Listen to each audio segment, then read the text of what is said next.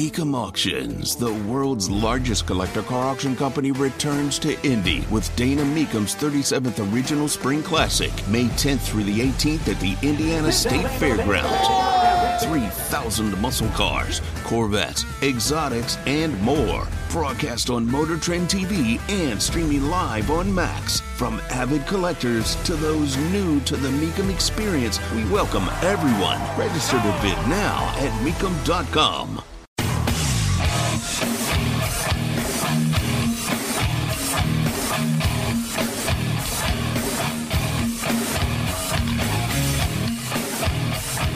in the hell do you think you're doing? Hey, John Boy. I'm telling you straight, it's my way or the highway. So anybody wants to walk, do it now. Hey, everybody, we're all gonna get laid. And again, it's picked off. It's Darius Leonard, a pick six for the Maniac. Touchdown, I-N-D-Y. Yes, sir. Oh, the Dickens! Double time!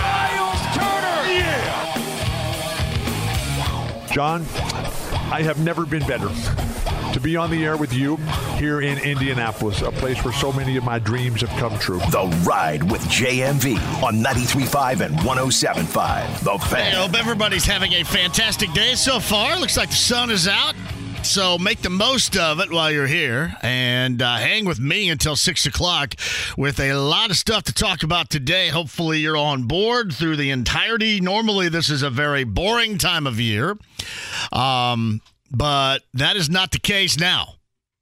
There has been a lot of stuff. Now, again, it's been a lot of stuff that may may not be in your particular wheelhouse of enjoyment or pay attention to or anything like that. But at the same time, there's a lot of stuff going on.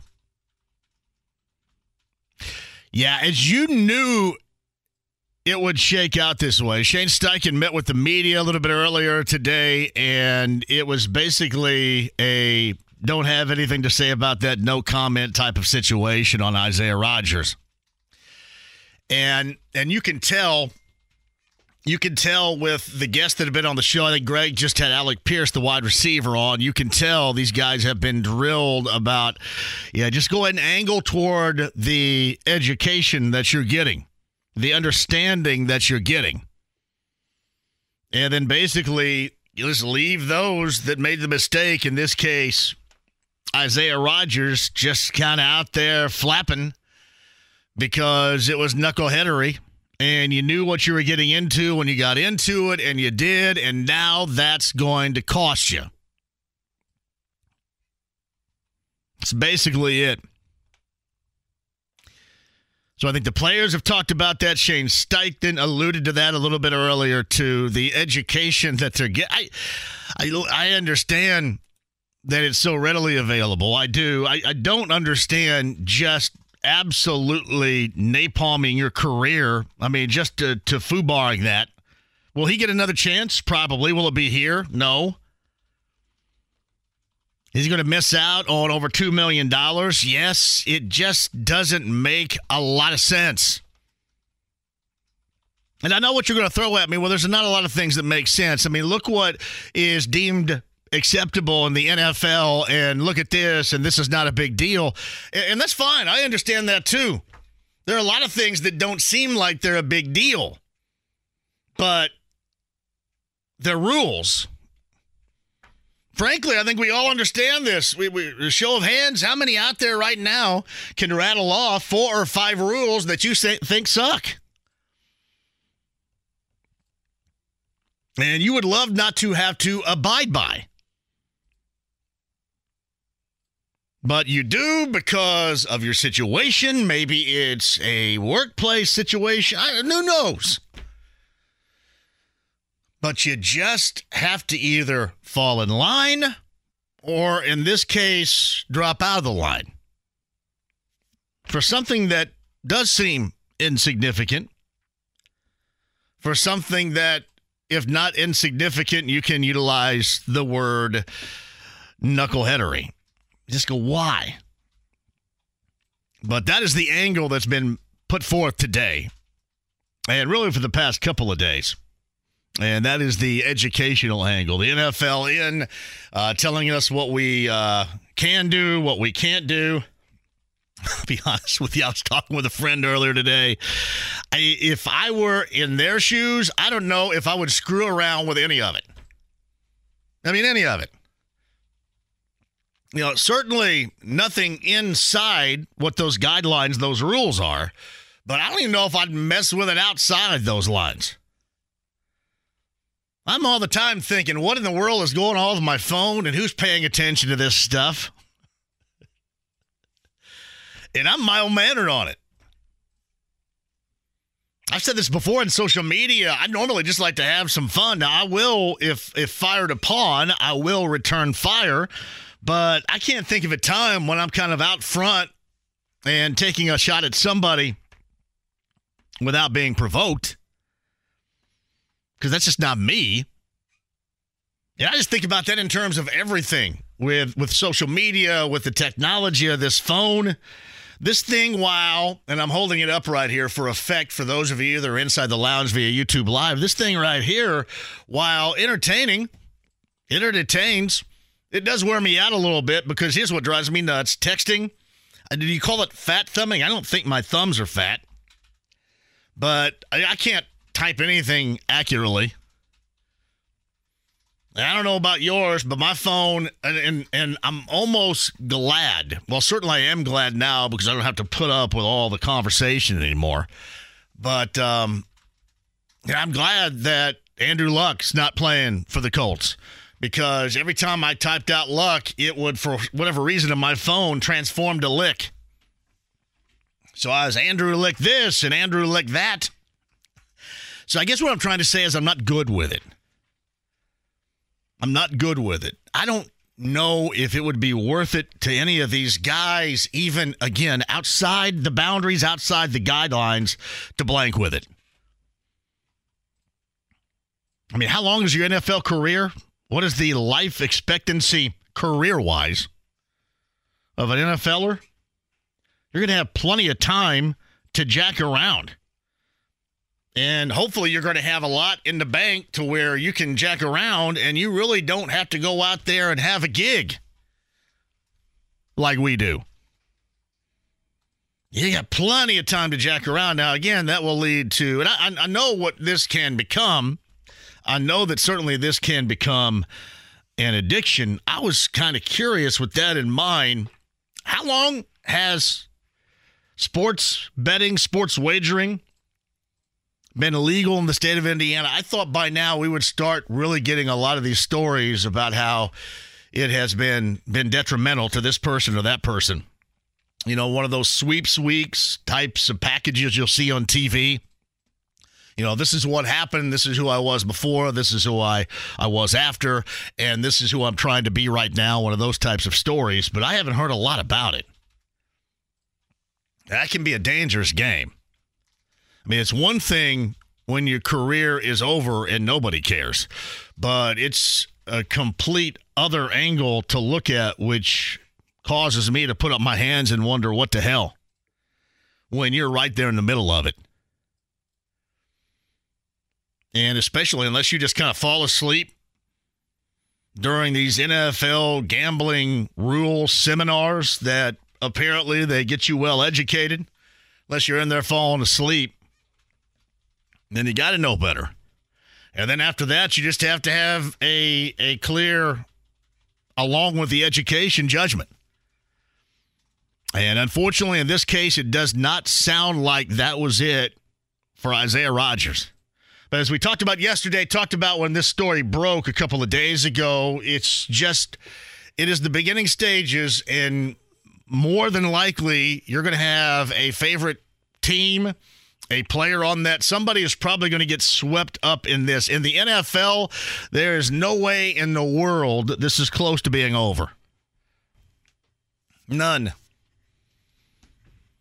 So these stories, these stories will be become more commonplace. And I hope to the point where you don't get used to them. But I think you understand the sports and the news cycle. You ultimately do. Yeah, thank you very much, Kent. Maybe I can help you with your luck lick issue. well, I mean, that's no longer an issue because I don't find myself typing the name Andrew Luck any longer, which is good. Because every time I would go out of Andrew Luck, I couldn't send anything on Twitter without reading this thing over again, proofreading, without it being Andrew Lick. Well, hey, wait a minute. Why is Lick so popular on my phone? What's happening here? Not looking at that type of stuff. Nah, I'm not bright enough. And certainly, if again I were in their shoes, having a a major professional sports career, I don't know why you jack with it. You guys agree? I know what you're going to say. Well, these guys are ultra competitive. That's how they get where they get. But most of the time, too, you're ultra competitive and you're pretty bright. You're smart. You have understanding. At some point, hopefully, you still are. You've been coachable along with that understanding. And just go ahead and let it wait. I mean, you, you don't want to expedite the process on a short NFL average career, even more so with blanking around with this, right? You just don't want to do it. So don't. I guess that would be my speech. They need to call on me over there? Here's what I would do. Hey, just don't blank with it. All right, just don't do it. I know you're competitive. That's how you got here, but you're going to screw yourself. Here's my example. I can see me using one of those. Uh, what is it? What is it when you get it, uh, James? You're not going to know either because you got 10 tattoos. Um, what is it on the board? I'm doing a presentation on Oh, the board. The um, There'd be a chalkboard like when I grew up, Like or a dry erase board, yeah, or whatever it yeah. is. It's not that big of a deal, right? Yeah, I'd be doing that on my level. This is how I would screw all this up. I don't want to see these guys screw it up. I don't even talk about stories. I would much rather have nothing going on but OTAs and messing around on a daily basis talking about this pass and that pass from Anthony Richardson. I don't want to mess around with talking about Isaiah Rodgers in this capacity, but that is the path in which we are led. I say it all the time, and it's super simple. At least it seems like it should be. Alas, it is not. Just got to be smarter.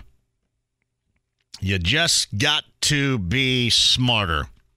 All right, Bob Kravitz will join, and I'm sure he'll bring that up coming up here in the four o'clock hour from the Athletic. We'll talk about that and a lot more with Bob. Again, coming up here in the four o'clock hour. Yeah, Shane Steichen again today, in case you missed it, met with the media. We are kind of wondering, and at least I wondered aloud yesterday to Stephen Holder when he's on the show, um, if maybe they would hear from Chris Ballard. Uh, you don't need to trot Chris Ballard out there if you're just kind of leaning on the, well, you know, we've all been educated on this. I mean, if you're just going the educated angle and really nothing more, we support him. He's a teammate, he's a good guy, uh, but certainly we all get educated. Yeah, for example, if you heard Alec Pierce on with Craig before I came on here, yeah, that's basically it. That's basically it. So you don't need to trot out Chris Ballard for that. Now, if it would go into any more deeper detail, which at some point is gonna, or if he had any answers, and I'm certain because it's an ongoing investigation, they they don't they have answers, but they don't have answers they can tell you about. And certainly nothing is buttoned up at this case. So not surprising. I just kind of wondered. I wondered if because Shane Steichen was a guy, as we talked about yesterday, has been described by most as being all ball. And maybe would not be fluid in talking about a situation like this. But if you're going to basically defer and say no comment, that's all you got to say and you move on, right? We'll see where this goes. And Bob Kravitz is going to join us coming up in the four o'clock hour. I think Bowen was out there a little bit earlier, too. Kev's going to join us in the five o'clock hour. All right. I know this does not speak to everybody out there because not everybody out there, like me, is a struggling Reds fan. But if you are a Reds fan, and just beyond, just beyond the debut of last night, they're a fun team to watch. They have been a fun team to watch. I mean, last night was a big night because De La Cruz was introduced to Major League Baseball in a Reds uniform for the first time. Hit an absolute frozen rope and then took off like he was on fire. I mean, he's got some skill, there's no doubt about it. But you know what? Beyond that, this Reds team's fun to watch. I wish they could surprise us all. I don't gather they're going to just because of the lack of pitching, but their everyday lineup they trot out there is fun. I was trying to come up with was trying to come up with a um, an example of what they might be like. And certainly they've had a great deal of success and if not the best, they're one of the best in Major League Baseball. This group kind of reminds me of the early stage reboots that we often see with the Rays. You know, a bunch of guys without a lot of name recognition, but just go out there, kind of hang in, do some things late. Now, with, with the Rays, it was different because they had also some pitching mixed in with that. I'm just talking about, you know, the everyday lineup here. You know, like Fraley, McLain, India, Steer, Stephenson. You know, I brought up yesterday Stuart Fairchild. You know, wherever they find a spot for Newman.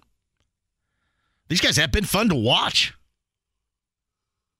Now, I don't think that they have a chance to make any postseason whatsoever, but and I know what you're saying. Well, wait a minute, you went through the entire year with the Pacers saying, well, it was a enjoyable loss stuff. I'm sick and tired of that. And and I am with the Reds too, but it looks like that they're on to something here. Maybe this is somewhat reminiscent of the Pacers. Hey, look what we got growing up. And then surround yourself by one guy that looks like that he is and could definitely be legitimately a high level Major League Baseball player and maybe squeeze something out of him before he becomes too expensive and the Reds cut him loose. But they're fun to watch. I mean, they're a hell of a lot more fun to watch than what you normally get. And again, I'm talking about the everyday lineup, which, yes, is everyday to a degree, but you know what I mean. Those names I just mentioned. So we get a walk off last night. Three runs in the bottom of the ninth inning was the difference in beating the Dodgers.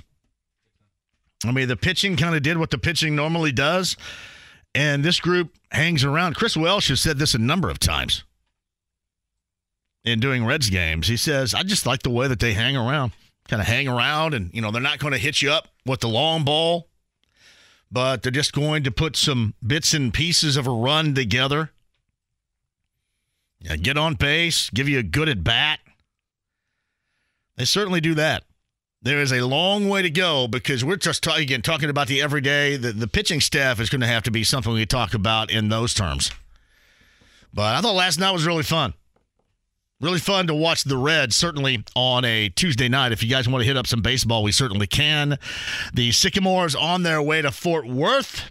Five o'clock coming up on Friday's game number one against TCU. And I, I hope this all works out for their sake, for my sake, for all you Sycamore fans' sake out there, and because I would really like to see, you know, this cloud that that formed because they could have and they didn't host in Terre Haute this weekend. I hope that that doesn't play a role. Am I skeptical about it? Yes, because it is such a massively big deal. But I'll give it up to Indiana State. Indiana State with that rough start. At one point, they're what, 11 and 11 on the season, and basically since mid to late February, actually late February through March, and in April and into May, they have been on an absolute march. I just hope that dropping of the ball and not hosting, you know, not putting everything together and, you know, whatever. This is way too big a deal to pass up. We'll figure something out. You know, when you say, when you got all that going on too, and you say, well, we'll figure something out, even if there's a little bit of foobar in that at, at least you're trying to figure it out. I think people will give you a break. Well, wait a minute. They really were taking on a lot here, and they're trying to figure it out. That's much better than just going, ah, you know what? I'm going to put my hands up and go ahead and defer because there's no way this is going to work. I just hope we don't have to double back and talk about that ever again. And we'll see what this Indiana State baseball team can do. The draft is two weeks and a day away. Got a couple of the names. Uh, one being Walker. And um, in doing a workout earlier today. I want to get to that coming up a little bit later on as well. I, I have said this. I would like to see them draft at seven and then see if you can put something together someplace else and maybe find a working piece to your puzzle that's already done some things in the NBA. And I know you're asking for names right here. I'm sure it'd be the usual suspects. Maybe they have other names that we certainly don't have. But I would like to see that.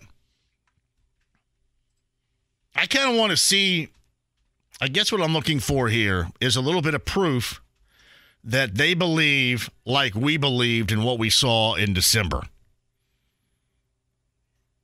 That's kind of what I want to see. Meaning, all right, so while we did have to put this thing back together again, yeah, we are closer, and that's legit. So let's roll with it right now. So if it's, you know, like a Walker, for example, or if it's, you know, who else was in here today? Taylor Hendricks, I think, from Central Florida. Uh, the reason why I bring up Walker all the time, and all that's a, that's a common name, but the reason why I bring it up is because he, he looks like, and I'm, I'm looking for ready made pieces. I'm not so much looking for these projects. Yeah, I'm assuming Isaiah Jackson is still going to be a project. I'm assuming. I don't know if it's a project that's fallen out of favor. I don't know if Jalen Smith has fallen out of favor. Minutes wise, at the end of the year, it kind of looked that way. But I'm not so much looking at a project. I want to see somebody that can give them time on the floor. It's not a negative. And Walker looks to me, again, around 240, I think is what he is. He, he kind of he looks like a dude that is ready to go in what they like to call that grown man's league right there. I mean, evidently he's not going to knock your socks off shooting the basketball, but he's going to be tough as nails. He played for Kelvin Sampson at Houston, so as much as everybody around here, I'm assuming, still dislikes Kelvin Sampson, you got to play defense to play. And there's no doubt one of the, and probably more than one, but a significant missing piece to this team is anybody at all that can D up. Sometimes it almost looks like anybody at all that cares to D up. So we'll start right there. And we'll talk about that over the course of the afternoon. I mentioned Bob Kravitz will join us a little bit later on in the four o'clock hour. So will Kevin Bowen. Uh, Dave Lauck is the head coach of Roncalli's softball team. They're going for their third consecutive state title. It's been an amazing run down there. And I talk about this all the time. The state of Indiana, especially this area, has been incredibly fortunate with great baseball and great softball, especially this spring. But this certainly is the first time and maybe the last time you ever see two players that arguably in Rothrock and Clark of Roncalli and Franklin, respectively, in softball and baseball, that are the two best players in the country. And not just in central Indiana, but from Johnson County. Now, Keegan goes to, to Roncalli, and obviously Max goes to Franklin, but I think uh, Keegan's from Whiteland, so both from Johnson County. That's amazing to me. I mean, not, we're not talking about basketball here. That would be to me, that'd be much less amazing because it's basketball. It's much more amazing because it's baseball and it's softball. It's a hell of a story. Uh, Dave Lauck's going to join us coming up at the bottom of the hour. He's also the athletic director down there and a very good dude. And we shall talk about this team at length. A little high school will work in there too. I got 50 cent tickets to give to you. Laughing Matters featuring Jeff Foxworthy over the course of the afternoon as well. Yeah, Connor Daly and Ed Carpenter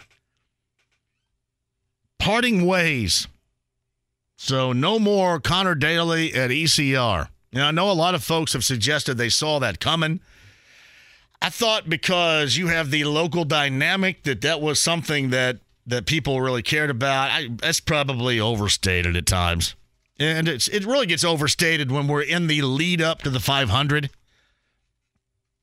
Because let's face it, I mean, you get the the 500, and then you get everything else is so much of a sidebar. Seriously, everything else is so much of a sidebar. I mean, it's a fever pitch. You have that race, and I mentioned this earlier this week. As much as you like Detroit, as much as you like IndyCar, it, it just there's there's nothing that can compare. And the same held true for Texas when that followed up the 500. So that is such a big deal than everything else at times almost seems like an afterthought. So probably overblown the local connection. He's always wanted to see what Connor Daly could do, and you thought maybe you would see more with ECR, and that evidently, time wise, has come and gone.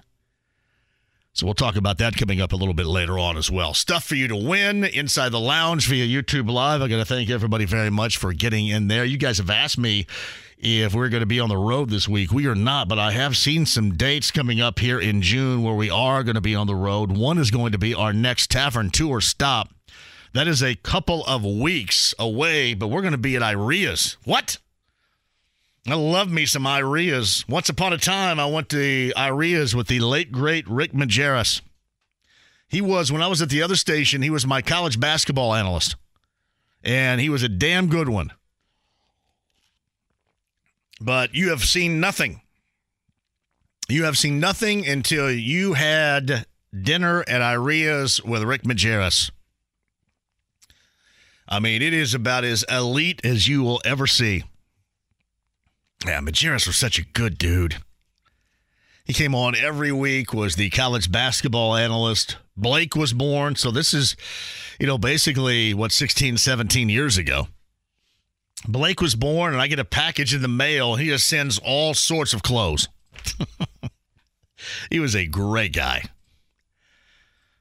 But holding court at Iaria's, and I know some of you around here, especially some of you that may be listening that have been involved in basketball for a long time around here, had a similar experience. It's off the charts, it is. But Iaria's the Tavern Tour stop coming up later on this month with Heaven Hill Distillery, and I cannot wait. All right, quick break, and we shall return. Nuggets Heat, NBA Finals, game number three later on tonight. Man, the Heat are in a good spot. You know, I mentioned this to Ian Eagle yesterday. I think that I think that basketball fans need this Heat team more than they did the Big Three. Like the big big three was like a foregone conclusion. Yeah, we're gonna win one, we're gonna win two, we're gonna win three. You remember LeBron James, Dwyane Wade, and Chris Bosh. But this is even better because there is a great mix in which I think that most of you out there, even if you're not just this high level NBA fan, you can get down with that. And it's not the same old, same old. The Miami's been there. Miami was in the finals in the bubble. And I don't like Miami. But I do like this team. I like their head coach a great deal, but I do like this team. And I think, as I told Ian Eagle this yesterday, I think this is kind of what we needed. I think we needed a bit of a mix up. You know, and moving around to the proverbial chairs this NBA offseason to make it more interesting. And to me, it's been just that. Man, the Heat can make it even more interesting if they hold court coming up later on tonight against the Nuggets. That's game three. 7.30 your coverage begins right here on The Fan. All right, James is over there. He's going to be getting new tattoos coming up on Friday. Eight, nine, and 10. Are you getting three altogether? Uh, no, I'm just getting a big one on Oh, my well, forehead. I would be grounding your ass if I were your parents, like you would not believe. Oh, I, w- I know. I bet you that they would- that, that they wish that they could right now. Oh, do, the, do your parents like them? They're not a huge fan of the tattoos. Um, I, I seriously, there's not a lot of things. I, I don't consider myself being heavy-handed whatsoever as a father, but I, I did share with both Blake and Laney. I said, if I'm still breathing, you guys are not getting tattoos. whatever that means. Although I guess I could still be breathing at some point and just have little recognition whatsoever. But I don't think they would blank with me like that. I said, no, no, no. You can do a lot of these other things, and that's cool, but eh, no, no, no, don't do that. Eh, no, not going to look good. I mean, you think it's going to look good, and then, eh. not to suggest yours don't. James over there, everybody. Stuff to win. And Dave Lauck, the head coach of Ron Roncalli's softball program, going for their third consecutive state title. Coach is going to join us on the other side. Kravitz and Bowen, too. Inside the Lounge via YouTube Live, the stream, the app, HD Radio. I know, I know. I'm a What a jerk of a dad you are. That's just, the, you know what? I don't have a lot of rules, but that's just going to be one. The stream, the app, 93.5, 107.5, the fan. Back with you, Nick. Whether it's audiobooks or all-time greatest hits, long live listening to your favorites. Learn more about Kisqali Ribociclib 200 milligrams at kisqali.com and talk to your doctor to see if Kisqali is right for you. The Ride with JMV. Wow. I don't know what to say. I guess. Wow. I guess the only thing I can say is I'll promise to keep rocking and rolling, making better films. 93.5 and 107.5. The Fan. Dave, welcome back. Greenwood Red say I wish I could share this story with everybody. Greenwood Red, this goes back to my years at the other station. So, how did dinner with Rick Majerus compare with IHM housing a chili omelet? Man, I hope at some point IHM is still out there. I just haven't heard from IHM in well over 10 years. IHM was on a message board that we had that developed so many haters. A lot of the local folks around here got mad at me and cried to me over it. I had nothing to do with it. In fact, they made fun of me more than they made fun of anybody else. Give you a great example. Chris Hagan didn't talk to me for a month because somebody took a picture of him taking a bite out of a steak. and there have been other others around here that is certainly others, not like Hagan. Hagan normally takes that in stride and has fun with it. It's just at that moment he didn't. But there have been others around here that, you know, act all tough and stuff and, uh, you know, called me crying for me to take stuff down. I, I can't do anything with it. What are you going to do? But IHM's name on that message board was Internet Hate Machine, which I'm assuming comes from Nine Inch Nails and the album uh, Pretty Hate Machine. But there was a time, and this was, it is now whiskey business. Back then it was Sideline Sports Pub, and we were up in Pendleton, that I had never seen anybody look quite like that eating multi meals. That was legendary, Greenwood Red, and I'm glad you brought that up because that made me laugh. Well done. Matt writes this JMV, have you had the new director of athletics, Luke Basso, on yet? You know, I haven't because I think when he got that gig, I was out. Maybe Greg had him on here, but I got to do that. Luke is a good dude. Did you guys have him on? I think we did. I love Basso. Basso's a good dude. Basso's always cool because Basso like would, would talk in the day, he'd like to talk politics, but he knows that I don't jack with politics. Basso's a good dude. Basso, once upon a time, was at the Matt Taylor voice of the Colts at his bachelor party. I attended his bachelor party. Yeah, we had him on with Greg. Basso's a good dude. He's directing the athletics at IUPUI. I tell you what, Matt, you tell Basso to call in anytime. We'll put him on here. He knows that. He's got my number. Andy Moore, Automotive Group Hotline. Speaking of director of athletics, that is one gig. Uh, his side gig, his side hustle at Roncalli, however, is winning state titles with the softball team. Dave Lauck is the head coach of the Royals, going for their third consecutive. He joins us on the Andy Moore Automotive Group Hotline. Not a bad side hustle you have down there on the south side, Dave.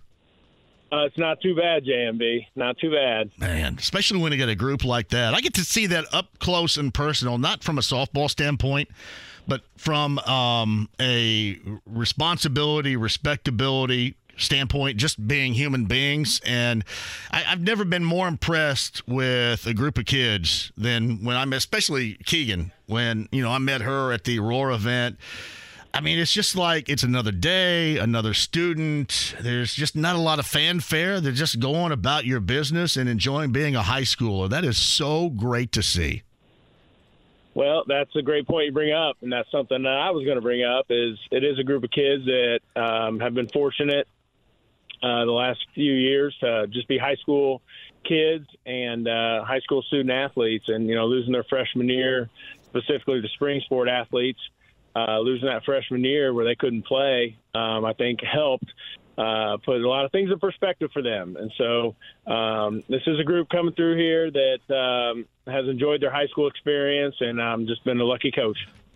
Uh, this had to have been incredibly enjoyable. And when you got into this, coaching them up, did you see this from this group? Did you see that path kind of planned out? Did you see it start to form, take shape, or were you just kind of sideswiped by this level of success and, really high school level professionalism from a great group of kids? Uh, wasn't really sideswiped. No, we knew. Um, you know, we, we, we hold camps in the summer and uh, when we can in the winter, and uh, for for for younger kids, and so we kind of have an idea of what's coming up the pipeline. And then myself or any of our assistant coaches uh, can can can follow them in the summertime and even in the fall if they're playing fall softball. Uh, so we we had a pretty good idea of this group coming through and uh, knew it would be pretty special. And it's it's we're we're pretty fortunate at school. A lot of kids do end up here at Roncalli High School, and um, they're they're very talented student athletes. And uh, but you know this group we knew was kind of on the radar going back when they were sixth, seventh, eighth grade, and we thought, man, if if they do all end up at Roncalli High School, this is going to be a fun run.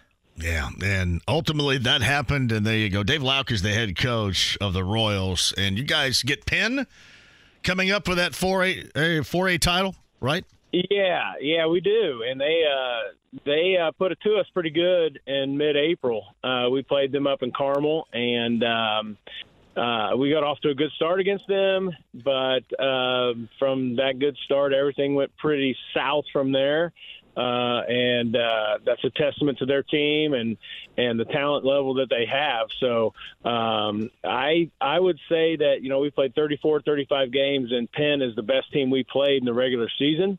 So it's only uh, it's it's only right that we get to see them in a championship game, and that's the way it should be. Well, will you play that lineup wise, pitching wise, all of the above in this game? Coming up this weekend, will that be the, the same as, as the one that you saw in that loss earlier in the year, Dave? Uh, uh, similar. Um, so when we played um, when we played them, Keegan Rothrock had pitched earlier in that day, and so and got a shutout against Tecumseh, who's playing in the one A state championship game. Very good team, coached by uh, Gordon Wood down there, and uh, and and she beat them, and um, and she was kind of still on an inning limit.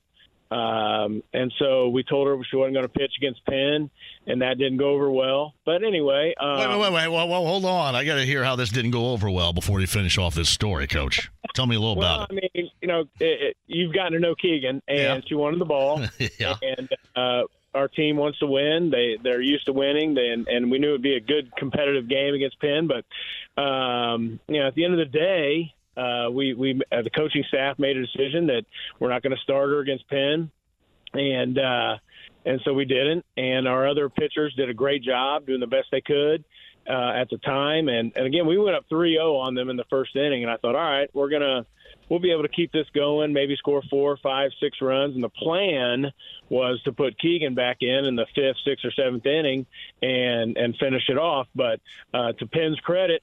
They piled on some runs quickly uh, against us, and it just kind of got out of hand. So I was in the dugout, kind of waving a white flag, like "Enough, we're done. Uh, we'll see you in the state championship." Now, did you did you handle that at the beginning of that matchup, knowing what could be the end of the season matchup?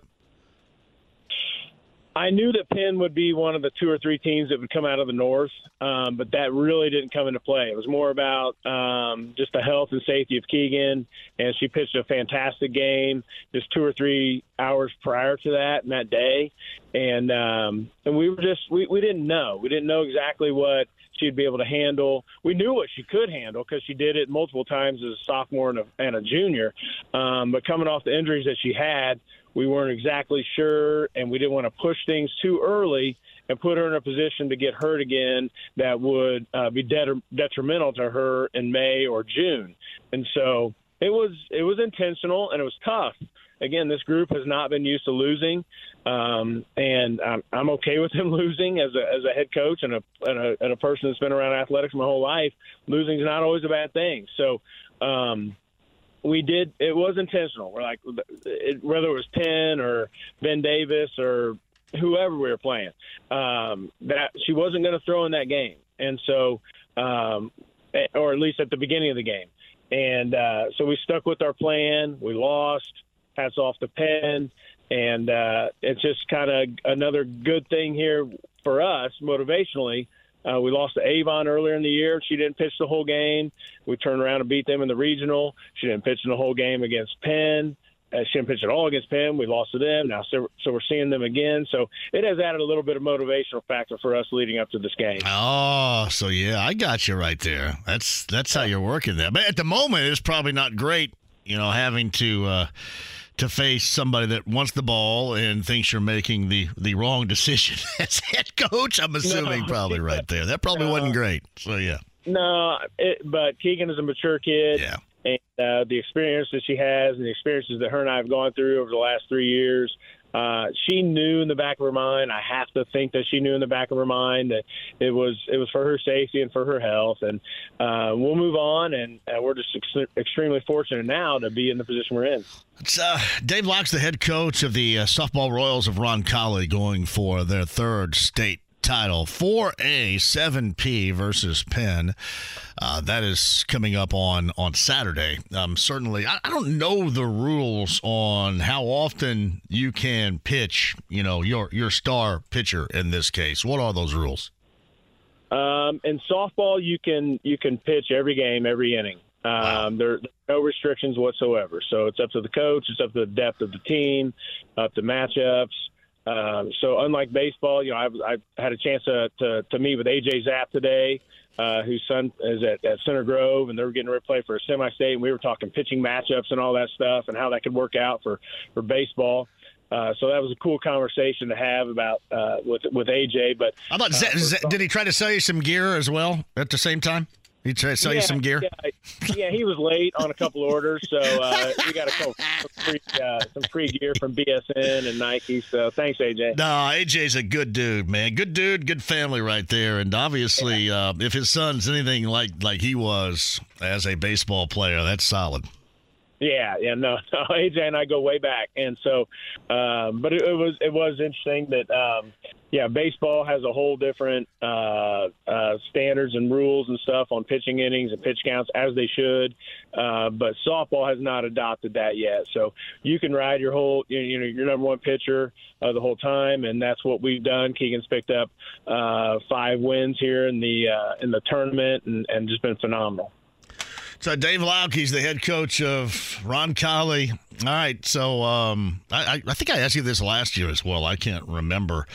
Uh, softball wise, how long you gonna keep this thing going? You know, even past when once Keegan gets down to Gainesville, Florida, and has a collegiate career, and obviously you're going to graduate some players. I know you have some also coming up, but how much longer you plan on doing it down there?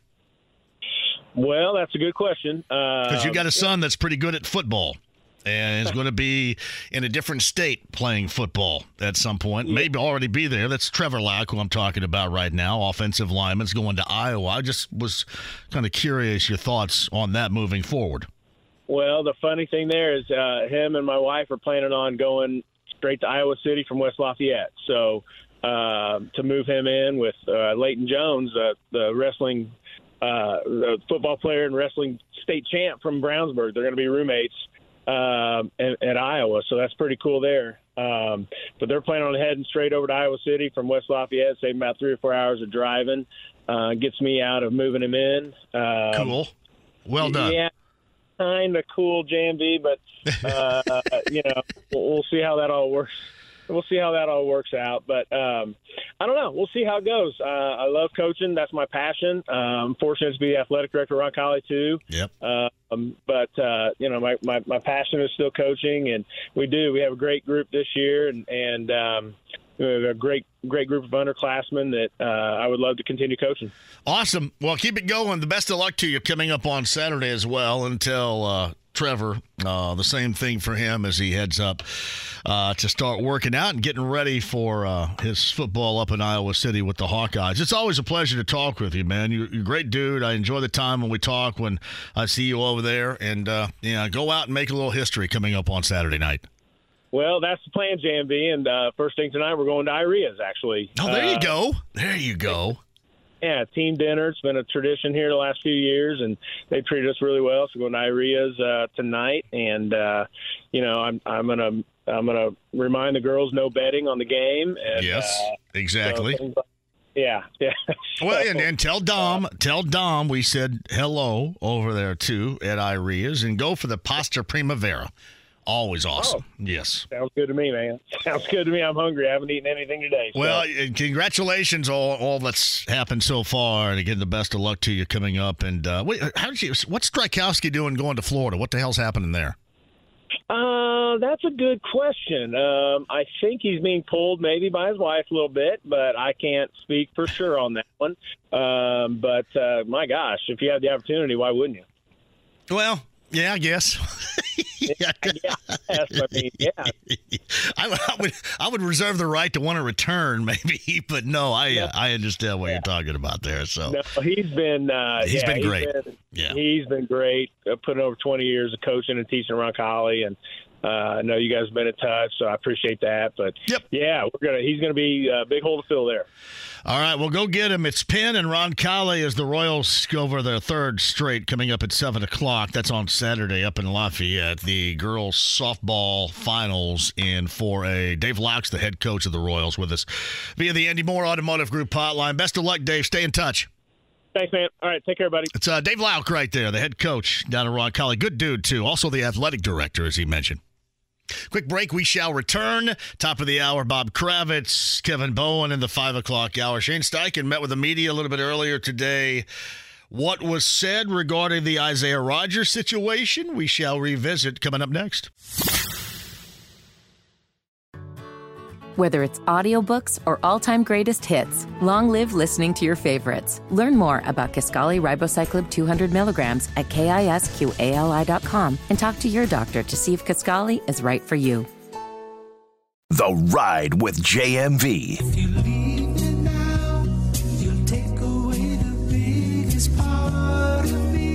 93.5 and 107.5. The Fan. Uh, Dave Lauck, the head coach of the Roncalli Royals, going for their third consecutive against Penn, a team that's beaten them already once this year. Got a concert announcement coming up a little bit later on, right? That's right up all of our alleys, I'm sure, still to come. So stand by for that. Ah, BT says, hey, bang on your equipment or jiggle the wire, stupid app is down. Well, it's funny you mentioned that, BT, because I could not log into my email in here just now. Wait a minute. Well, I better jump inside the lounge via YouTube Live and see if there's a little bit of foo bar happening. We can't have it. Anybody else? At JMV1070 on Twitter, send something to me right now. Are we experiencing foo bar with the equipment? Because we can't have it. Cannot have it. Damon Dobbs writes this something positive for people who believe in numbers here. The definition if ISU plays their game, then they will have a great weekend. Go trees. ISU holds opponents to 4.6 runs on away games, 3.3 at home. TCU holds opponents to five runs at home games, 5.7 away. There's a lot of inside the numbers stuff right there. Yeah, I hope so. I do. I, I just don't want what's transpired in the past couple of days to come back to haunt them any more than already what they've had to deal with. Hey, JMV, I heard you talking the other day. Do you still need a shot in your shoulder? I do, like you would not believe. I need like I need a Jacob Degrom type of shot in my shoulder. Right? Seriously. I mean, I it's got to be huge. I don't know what's happening here. It's just old man syndrome, I guess. I don't know. Old man still trying to do stuff that you did as a young man, but I mean, really, I'm 53. That's not old, is it? Is 53 old, James? How old are you? I am 27. like I, I don't feel like any different acting wise, I, but these aches and pains, I don't know what the heck's going on with my right shoulder here. But yes, to answer your question, and thank you for asking, a, a shot is definitely necessary. So if anybody's got anything, let me know. And I'm open for it. I'm up for it. Uh, quick break. We shall return. I mentioned we have a concert announcement coming up. I'll get into that. Kevin Bowen in the five o'clock hour. We'll take some of your calls. Fubar alert, just in case. Let's make sure the equipment is working here at JMV 1070. Let me know that. Inside the lounge via YouTube Live, Bob Kravitz of The Athletic, Shane Steichen with the media. What exactly was said regarding the situation with Isaiah Rodgers? Yeah, not much, but we'll dive into it with Bob Kravitz next. The Ride with JMV. Smokey, this is not Nam. This is bowling. There are rules. Hey. 93.5 and 107.5. The Fan. All right. Somebody is on the app right now. So let me know when this thing gets figured out, would you? You guys are the eyes and the ears of this institution. James over there. I'm John. Thank you for joining us. Dave Locks, the head coach of Roncalli. The Royals going for their third consecutive in girls softball. The best player in the country is Keegan Rothrock. And uh, obviously an incredible career that moves on to the SEC in Florida, collegiately speaking, but still unfinished business against the team coming up on Saturday in Lafayette that beat them back in April. That is PED. Uh, Dave Loud, podcast 107.5thefan.com. Kevin Bowen in the 5 o'clock hour as well. Later on this week, I heard from Nick that Chris Welsh of the Reds television and radio networks is going to join us and talk about the Reds and, you know, what has been an injection, don't laugh, of enthusiasm, if nothing else. They have been their everyday squad has been fun to watch, even if the outcome. I know I'm very, very close to the entertaining loss crap that I hate, but they've been very entertaining. Score three in the ninth, walk it off in Cincinnati over the Dodgers. De La Cruz gets brought up, hits a frozen rope, goes for a double. Now, last night was a good night in Cincy, no doubt about that. Got NBA game number three of the finals tonight with the Nuggets and the Heat. We'll dive back into that as well. But uh, on the Andy Moore Automotive Group hotline, we got to hustle up here because Bob's got to go at about 15 after this hour. From the Athletic, Bob Kravitz is with us. So where are we going here? What's what's going to take precedent here at 15 after? Oh, I, I just got to finish this column about well, about let, us help uh, right I here. think- Let's let's put some words together. I'll help. Yeah, sure, sure. Yeah. Well, Where- where are you right- where are you I'll right go- now? I'll go grab a beer. You know. where where are you right now with it? uh, I'm about 800 words into it, but I got about another 700 to go. Wow. All Yeah, right. So, so what what are we talking about here? Isaiah Rodgers. Yes, absolutely, and uh, they're going to throw the book at him. and There's no doubt. and he deserves it. He deserves it. Um, you know, I understand that there's a certain uh, obvious hypocrisy in the fact that the NFL is uh, in bed with uh, all these gambling operations. You know, the Caesars Superdome, and you know, you've got uh, the, the Manning clan uh, talking with JB Smoove. I mean, you can't go five minutes without nope. You know, having an app, uh, one of these sports book apps thrown in your face, which is fine. But there's one rule, and I, and I, I won't get into the whole Pete Rose thing, but there was one rule for Pete, and there's one rule for NFL players, and that is don't bet on your own sport. And and if you bet on your own team, then you're opening an entirely new Pandora's box of, of potential problems. So, uh, yeah, yeah. I mean, the the NFL is in bed with gambling. The Athletic has a gambling uh, sports uh, wagering vertical. We have a business relationship with BetMGM. Everybody's into it because there's a lot of money in it. Yep. But there are certain things you cannot do as a professional football player. Just as an example, you know, marijuana is legal in X number of states, but if you're playing for the Chicago Bears or the, or the Denver Broncos or you're working in a state where it's legal, you still can't do it, um, or, or you're going to get popped on, on a drug screen. So, you know, there are certain uh, things that you have to give up um, to to to do this job, and uh, I don't know what Isaiah Rodgers is thinking but he clearly wasn't. It's uh, Bob Kravitz of The Athletic. He is the columnist for The Athletic who is working feverishly right now to cobble feverishly. something together. It's on the Andy Moore Automotive Group hotline. I said this a little bit earlier. Uh, I'm just taking it from from my point of view here uh, because I, I, don't know what the hell is going out there and, and wires getting crossed and technology and what may or may not happen. I mean, the life of a football player career wise in the NFL yeah. is short enough anyway.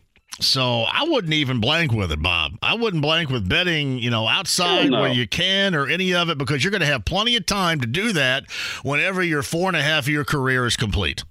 Well, look, and the thing is, it's not like they're being told you can't gamble. You know, if you are not in the facility or you know in the stadium or you know involved with the team. If you're just sitting at home or you're in a starbucks and you want to bet on cricket softball and badminton go right the hell ahead. There's nothing stopping you. And that you know so they're not being denied the opportunity to do what everybody else seems to do in this world. Um, they're only being asked because of the sanctity uh, of the game, the the you know because you, you can't well, because the, the integrity of the game that, and that's bob you, you bring up a great point i mean that that's what's in jeopardy here if you get still you know still all these guys that get popped for this then you start wondering when the fan base is going to wonder about the integrity of the game and, well, they already do. And, they and, already do. And that's and, that's mean, problematic all the way around. Absolutely. It, it, you know, the one thing that separates you know the, the pro sports from pro wrestling is it's not scripted, and you know it, the the competitive. If you don't have competitive integrity, you've got nothing. And honestly, if it turns out that he was betting on his own team, and God forbid, God forbid, betting on them to lose, which would be a smart bet last year. Um, then you you've got real troubles. Then then then you've got to go back and look at the film uh, of some of those unsightly losses at you know during the yeah. year. You know, how was he playing? Was he was he playing hard? Was he giving full effort? I mean, this opens a whole Pandora's box. And you know, people say, well, you know, he bet on his own team to win. That makes it doesn't really make a difference. You know, there's one rule: don't bet on. So pro. when he didn't bet on his own team to win, he didn't think they were going to win. I mean, there's so, so many different exactly ways to right. look at this. Yeah, that's exactly right. It's like with Pete Rose. You know, when Pete Rose did not bet his team to win, the sharps, you know, the gambling guys, right. they knew that he wasn't betting his team to win, so they figured there was a reason for him to lose, for for them to lose, and they bet accordingly. And you know that that that's that's a that's a slippery slope, man. It's Bob Kravitz who joins us via the Andy Moore Automotive Group hotline. Um, so basically, what we got today from Shane Steichen was a no comment, and then you know the players, when asked about it, I know a couple have been on uh, a couple of different shows on this station yesterday and earlier today. Basically, point to the education they are getting. So, you know, that's kind of the angle in which the Colts are taking until the investigation is complete, and then they can I'm assuming, cut loose um, after Isaiah Rodgers is suspended again, reportedly of what he has done, more than likely for a year. That's a guess. Oh, no is that is that where we are with this right now, and is that what happened yeah. earlier today? Well, I asked Steichen. I said, "Look, you know, we were just out there, and 34 wasn't out there. Uh, will he be away from the team until this thing is adjudicated?" And he, you know, he very nicely gave me a no comment, and we're we're not we're not talking about that, which I understand. They're in an impossible position. Uh, they need to wait until this thing is adjudicated before they can make a move. But I, I think we've seen the last of Isaiah Rodgers uh, in a Colts uniform, and it's quite possible we've seen the last of Isaiah Rodgers in the uniform of any NFL team. Yeah, I I will believe that part when I see. I mean, if it if it is the worst of the worst here, then I get you on that. But um, Yeah. I, I'll believe that part when I see it. It just kind of seems like you'll you'll figure it out if you feel that there's a spot for him after a year, and somebody will end up finding a, a spot for him. It's uh, Bob Kravitz who joins us. So, what do you think the timetable is? I'm assuming that was asked earlier today, and I'm assuming the Colts have no idea. Correct? They they don't. I mean, at least not. They're not sharing that publicly. My understanding is that the, the gaming commission here in Indiana is supposed to have a meeting uh, sometime later this week.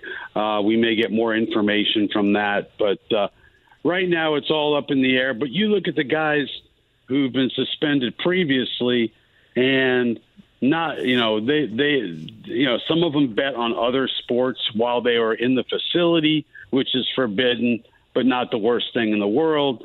Uh, but you know some of them bet on football. Well, here you got a guy who's betting on his own team, and that's that's really problematic. And so I, I have every reason to believe that they will and they should come down really hard on on Isaiah Rodgers. And please, uh, I ask people spare me the talk that well, you know, the NFL is in bed with with all these gambling uh, places. Um, you know, you're you're you're being asked to give up one thing. Don't bet on football. It's really not that difficult. I mean, it's just rules. I mean, we all have rules. We have rules that we don't necessarily agree with, don't we, Bob? Right. Oh, absolutely. Yeah, you don't have to tell me.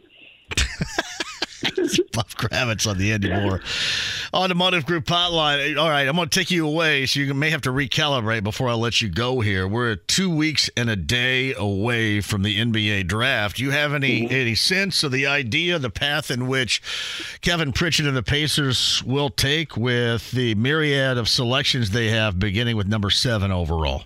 Yeah, I, I, I think Jarace Walker, if he's available, is a guy they're going to look long and hard at. Uh, there's another, oh, Cam Whitmore, uh, another guy they're going to look long and hard at, and uh, Taylor Hendricks uh, from UCF, uh, who I think was in today or maybe tomorrow. Yeah, he and Walker both were in at separate times today, Bob. Right, right. So I think it's going to be one of those three guys, assuming they don't move up. And I think they're going to try really, really hard to move up. But I think that's going to be it's going to be tough. I mean, you know, th- this is a very top-heavy draft, and if they get to three or four, look out. But I, I think that would mean moving a lot of very, uh, uh, very good pieces, including Myles, which I, I know makes you Come crazy. on now. Come on now. No, I, I don't. I would not. Look, I'm not going to rule out the possibility that he might get dealt. Can you imagine will- the level do of pissiness do I will do be? I think you will. What? the level What? of pissiness that I'm going to be if that happens. I know, I I'm going to yell at everybody. Yeah. well, don't do that. You're supposed to be a pleasant human being. No, I, I just, I, I still think there's that possibility. Uh, if they can move up, you know, I mean, uh, teams are not going to do it for nothing. And you know, who, who are they going to move? Duarte? I mean, you know, you you, you you're going to need to include a Myles in a deal like that. I'm not saying he will get dealt. I'm just saying that it's not beyond the, sh- it's not beyond uh, possibility. Uh, I don't think. I'm I'm curious what you think, and then I'll cut you loose and, and get back to write the rest of that column. Is do you think that they view this team right now with still going with the youth movement that they started with, and you know trying to maybe even look further down the road, and you know, making sure that they still have you know picks and leverage and all that, or do you think that maybe with what they saw last year that they would put some of those assets that they created to good use and try to bring somebody in with already NBA type of experience, meaning Bob that they believe that they're closer than what they originally thought they were. I, you know, I, I don't get a sense either way from them. I can tell you what I think they should do is stay on the on the young course. I think they should continue uh, you know, gathering up assets, you know, to go, you know, use some of those assets to grab a guy who's a five, six year veteran. I, I'm not sure what that does for them, but I'm all about moving up in the draft. You know, uh, I, I do think there are, you know, if they do go the free agent route, they got plenty of money. So maybe there's somebody they can pick up there. But uh, I don't think they look at this and say we're going to be a playoff team next year. So let's let's uh, you know get it done right now and, and get get ourselves some veterans in here. I, I don't believe that. Well, and while I certainly um, respect your opinion, I think that sucks. I, I, respect your opinion, but you're totally wrong. I, well, I am so I, I can't. You heard me when I brought you on talking about the Reds, and hey, they're entertaining, but they're not always very good. I no. I am sick of the teams that I follow being described as that. Yeah, I yeah. just I just think that you kind of you're like on uh, Naked and Afraid. You're, you're, trying to start a fire and you created a fire. I think now you can do some different things and expedite this process without damaging the longer term future. Yeah, That's just could. my thought. You could, it's going to be. Look, this this is a very very important. We say this every year, but this is a really important offseason for the Pacers because they do have the three first round picks. They got the high second round pick. Uh, they got 25, 30 million dollars in cap space. Uh, there's a lot they can do, and I hope they do a lot. I mean, I, I hope this is a a very active off season. You know, now do I do I want them to go after a veteran uh, who maybe can help them now, but won't be part of the program three four years from now? Probably not. But you know, if there's somebody, a young player um, who has still has more of an upside, hell yeah, I'd, I'd do it in a heartbeat. You write your own headlines for your columns? I do not. I do not because I suck at that. I thought, I mean, this this may be too harsh. I thought you might go with the. You bet he's done with the Colts. No. I no. like that. Yeah, yeah. You, they're they're you know if this radio thing doesn't work out, you know. no. Well, listen, there's not much more to fall back on here. Yeah, Bob, I don't. I don't. Uh, I don't write my own heads. Uh, I'm just not very good at them. All right, man. I'm gonna let you got 800 words to get this bad boy done. So get back to it. Get to work. All right, buddy. I will. It's uh, Bob I'm Kravitz right there, the athletic on the Andy Mohr Automotive Group hotline. Get back to work. I seriously I am tired of the entertaining losses, assets. I, I don't know how much deeper I can go with, hey, this is for a first rounder in 2027 type of stuff. That fair to say? And listen, I understand some of the pitfalls we're talking about. In particular, I use this as an example with Buddy Hield. I like Buddy Hield a great deal. I think Buddy Hield has a quality. Buddy Hield has an asset that won't fade, and that is shooting ability. That is widely embraced and should be because he could knock him down. Three's better than two at a high volume pace. The other thing that he does is he messes with everybody. He's got to be tagged when he's out there. Somebody's got to know where he is at all times. That makes other guys better. But I do understand at the height of getting something in return and then the rest of the game kind of slowly dissipating. I understand too. I bring up defense all the time, and the thing about Buddy, Buddy can't guard you. But man, in the NBA or really in any game, did somebody just bring that to me? You're kidding me. Well, thank you, Stephen. Appreciate that. Somebody just from uh, Oceanaire brought us food right here. You guys see that inside the lounge via YouTube Live? Yeah, you guys are all going to giggle right now because I was just interrupted by food. The Oceanaire. I love seafood, by the way, too. What do you think, James? You a big seafood guy? It depends. Shout out to the Oceanaire. What's your favorite seafood? So I'm pretty big on sushi, but it has to be fresh. No, sushi. It's, I don't know what's in there. Well, everybody knows I'm a scallop dude right here. Thank you, Oceanaire, for bringing this over here. Thank you, Stephen, for bringing it up here on uh, floor number six. Where was I, by the way? Food has distracted me for a moment. Um, yeah, I understand the Pacers and where they are defensively. And what I talk about all the time, and again, Buddy Hield's not going to be able to guard anybody anytime soon. It's not like he's going to raise his level of defensive prowess. He just kind of, I hate this term, he is what he is. But also, what he is, is he is a deep threat, of which is of high value. And I'm hard pressed to believe that this team is going to be that much better without that. Uh, and with the whole Myles thing, I, somebody's just got to tell me where where they're going to go. Who's he going to be with? I mean, when when they drafted Isaiah Jackson, I mean, it, even people that I work with here, you know, got these sports arousals. All oh, this guy is a pogo stick, and he's going to be great. Now Myles is expendable, and then uh, luckily for me, I got to shove that up everybody's rear end this year. That was great. don't you think you can kind of what do they say? Can't you have your cake and eat it too? Can't you do a little bit right now? I tried to explain that to Chad Buchanan. I couldn't tell if he was joking around with me because he had said he had mentioned both 23 24 and 24 25 and that's when i say oh hold on a minute i'm talking about 23 24 right here because i'm sorry that's my expectation and we have seen a lot transpire in this postseason. Miami is a team that lost the first game of a play in. And I know that they have one of the preeminent postseason players of a generation in Jimmy Butler right now.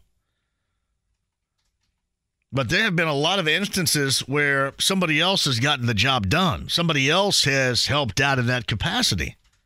They lost their first play in game at home.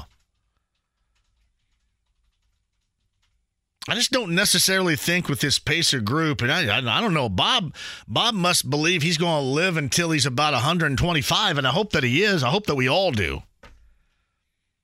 But I'm sorry, I, I kind of want to give this thing up and expedite the process as quickly as possible. I, I just don't know if you know, playing the role of, well, we've got all these first rounders and we can't put them all on the roster right now. So, you know, we'll trade them for future first rounders. Like, first round pick somewhere in the 2027 draft does absolutely zero for me. Because I'm sick of sitting around and talking about these teams being entertaining while also losing. At some point, Let's put this product to good use and go for it.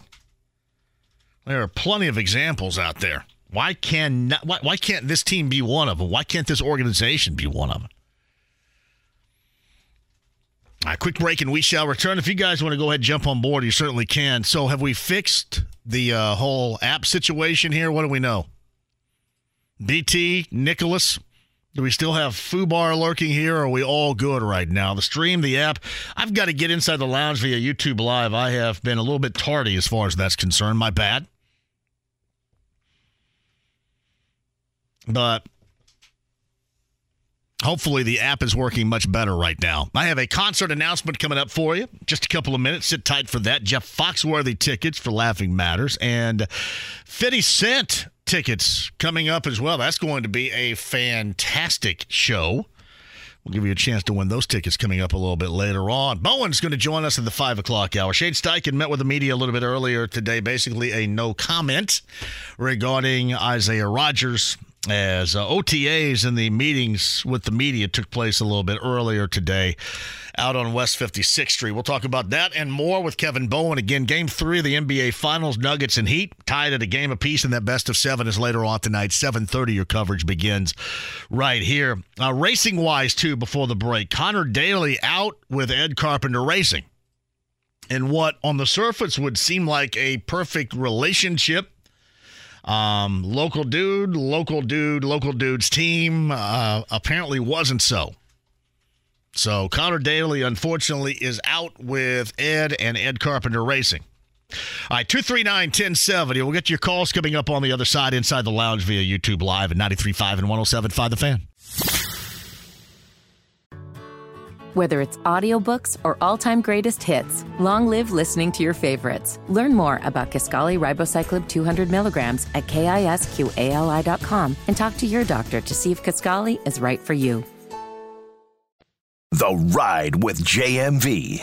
Let me have a Diablo sandwich, a Dr. Pepper, make it fast. I'm in a damn hurry. 93.5 and 107.5. The Fan. No, you better crank it up here for me. The Quiet Storm with JMV. Just announced, and this is going to be spectacular. Keith Sweat performing at the Indiana State Fairgrounds. Wednesday, August the 2nd. Oh, Keith Sweat. That right there, there's a, so what was that, 1988 right there? That'll get some heeing and sheeing going. Wednesday, August the 2nd, Keith Sweat, and uh, Keith Sweat actually was with New Edition and Guy going back to March. And uh, Mike Wells, I went, well, that was awesome. I cannot wait. I love Keith Sweat. Little New Jack swing. He got out there and uh, did a couple of things with Teddy Riley. And then he went backstage and like disappeared for like 10 minutes. That's really sweet. I like that. Can you imagine being so cool? I'm going to go backstage and disappear for about 10 minutes. Keith Sweat, August the 2nd, performing live at the Indiana State Fairgrounds. And I'm assuming we will be giving away tickets for that. That is right up my alley. Again, August the 2nd, Indiana State Fairgrounds. That's on a Wednesday. We can all go to that together. But Make It Last Forever is my favorite right there. Keith Sweat. Hey, quick shout out too. Thank you to the Oceanaire, who uh, I don't know what it is yet. I haven't uh, gotten into the bag, but I'm a big seafood person, and Oceanaire surprisingly and awesomely brought in some food for us today. You guys know me very well as Mr. Scallop. Big scallop guy right here. Oyster, oh, oysters. Oysters supposedly make you a little bit more potent. Have you heard that? I have heard that. I should be like eating 25 oysters every day. Wait a minute. I should go to the next break. Yeah, where's John going? Yeah, I think he's going to go ahead and down a couple of oysters. Uh, but they have everything on their menu. The Oceanaire is downtown, by the way. Fresh seafood flown in daily. And just a spectacular menu. Thanks again for those that had uh, dropped that off to Stephen and Stephen bringing that up here. That's really awesome. Awesome of you guys from Oceanaire. Bob Kravitz of The Athletic a little bit earlier, that podcast, 1075thefan.com. Bob seemed like the go ahead and continue to create assets, youth movement pacer guy. I just think that you can do both here. And I don't see what's wrong with doing both here. You guys dig? I think you can do both. Now, I know that you want to make sure you stay out of any sort of salary purgatory, but I mean, you, you, you make all these moves and you get lauded for making these moves and you know, got the salary cap space, and you've got this the elite level player that everybody's going to want to play with. They, those utilize those assets now. And I know this is a different story. And I know that they've had success. And again, that would be a level of success everybody around here would absolutely embrace. But man, Philly's been on that process forever. I don't see that there's anything wrong. I'm not suggesting you you take whatever. You know, you say I got to do this and this is the deal. What I'm saying is I think you should and hopefully they are staying open to the idea. Uh, Bob Kravitz podcast 1075thefan.com. JMV, the Central Indiana Orthopedics use ultrasound to find the spot and inject it. I'll be honest with you, Brian, I don't even need that because I've just done it here on the air before. Just bring a needle and stick it in my arm. And while you're at it, bring another one and stick it in my knee. we don't we don't need and wow that's great technology with the ultrasound to find the spot i don't care where you stick it seriously just stick it just do it brian said i have had both shoulders and a hip done over a year ago and haven't been back. Just turned 60 yeah i'm feeling the effects. We played until about 11 o'clock last night. I just I can't lift my arm today.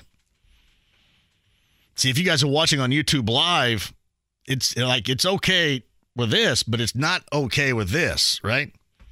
I don't know if I can throw a baseball right now. I know that was a really bad Jacob DeGrom joke. That's my bad. That's no good. I don't know if I could throw a baseball, football, Nerf ball, anything right now. All right, 239 1070 is the number. Let's get Matthew from the state of Maine. Hopefully, the app is working right now, Matthew. That's how you're dialed in, correct? Hey, JMV. No, I'm on YouTube. The okay. probably shouldn't say this on air. The app never works here. Oh, really? Is that where you are? It, why doesn't it work? Because you don't. Do you guys not have great Wi-Fi where you are? No, we we do now in, in a post-COVID world because they've upgraded our, our internet capabilities quite a lot. But the app can be sketchy. If I'm at my house like I am now or at one of my jobs and I connect to the Wi-Fi, it's fine. I walk five feet outside, and it's just an error message that I can never get back ah, to the show. I got you. All right, Tim. You're at least you're online with us inside the lounge via YouTube Live. That's good. Always, it's my little playground in there. What do you got, Matthew?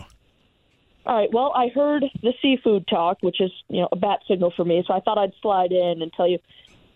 Should Indiana State make it all the way to Omaha? Uh-huh. I don't know. Should I send you lobster? Yes, you should. You should do it for what they've accomplished already because I'm a big time lobster person. Yes. Yes. Yes, and yes. That is right at the top five. Top five of seafood. Lobsters up there. Scallops, lobster, halibut, all right there.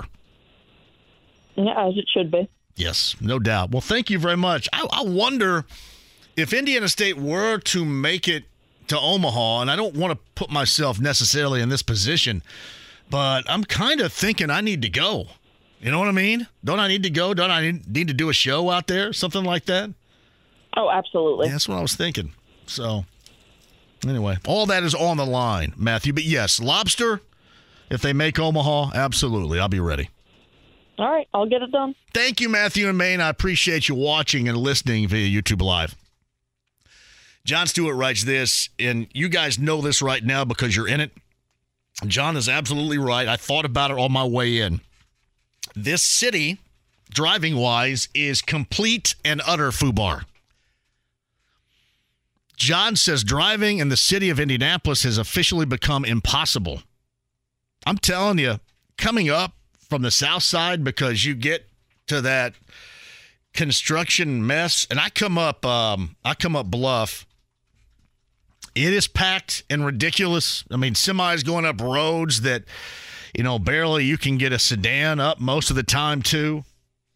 You get roads, they still have that, that road closed at Meridian, so that's cut off, and you don't want to go over to Harding because that's a big mess. And I, most of the time on Bluff, beneath Raymond Street, there's a train that just kind of sits there for whatever reason. Casey Jones, can you get your ass out there and get the train out of the way, please? Come on.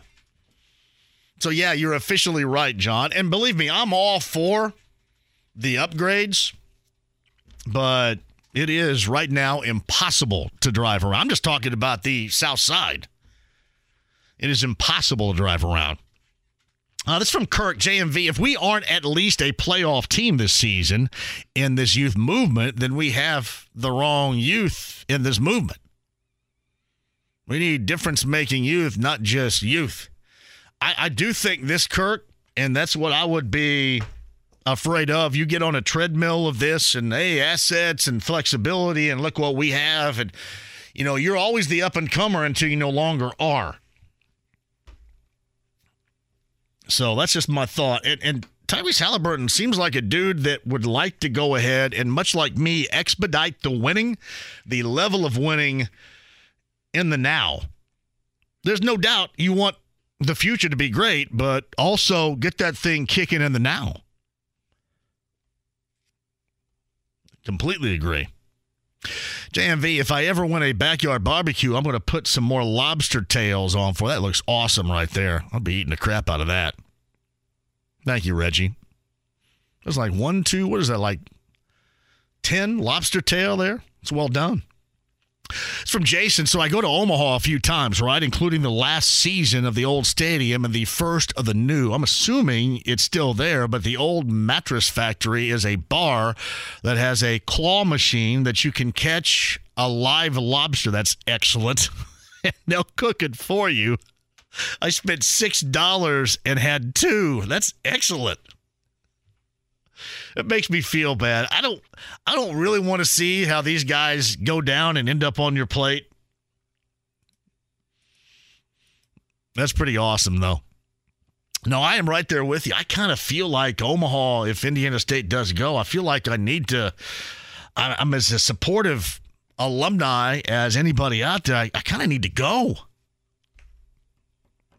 Game three of the NBA Finals later on tonight. Nuggets in the Heat. I can't stand the Heat, but honestly, they have been an absolute joy to watch. And this postseason has been fantastic. As we talked about with Ian Eagle yesterday, I think that this Heat team is more important than even the big three Heat team.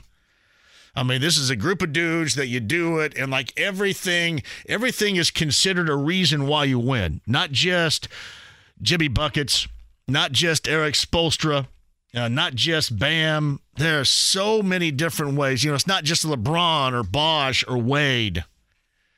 This has been a great team to watch. Uh, Aaron is next at 239 1070. Aaron, hello. Hey, John. What are you hey, up to, man, Aaron? You, you feeling this way now? I just turned 58 on Saturday, man. And if you feeling this way now, Jerry, you ain't got a chance when you get tonight. Well, we'll see if they elite. Well, forget it. hey, a few a few takes. Well, if, if they if they legalize something by the time, not only will I farm it, but I may be a client. But go ahead.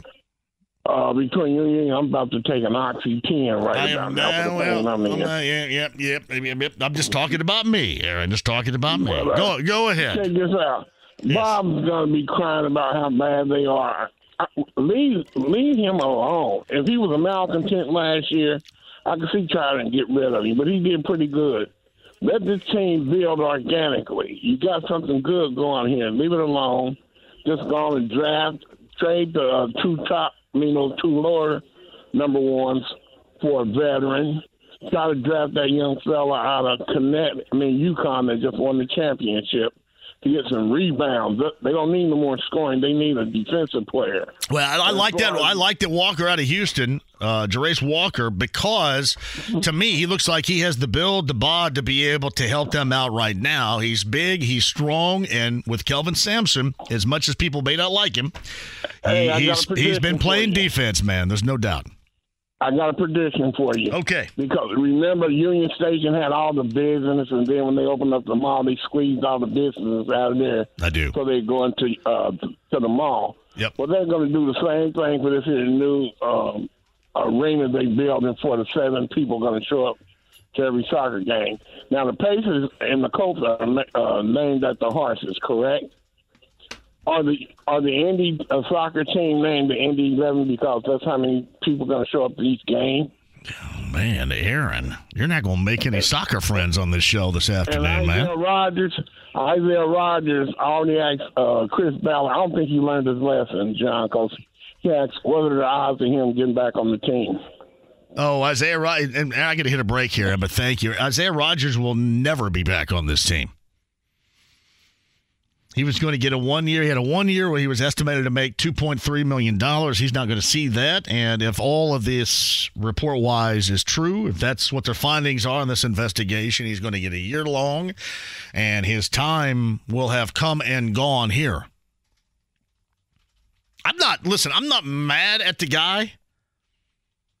I just, for the life of me, don't understand. I don't understand that more than why I would question the overall hypocrisy of the NFL and the whole betting thing anyway.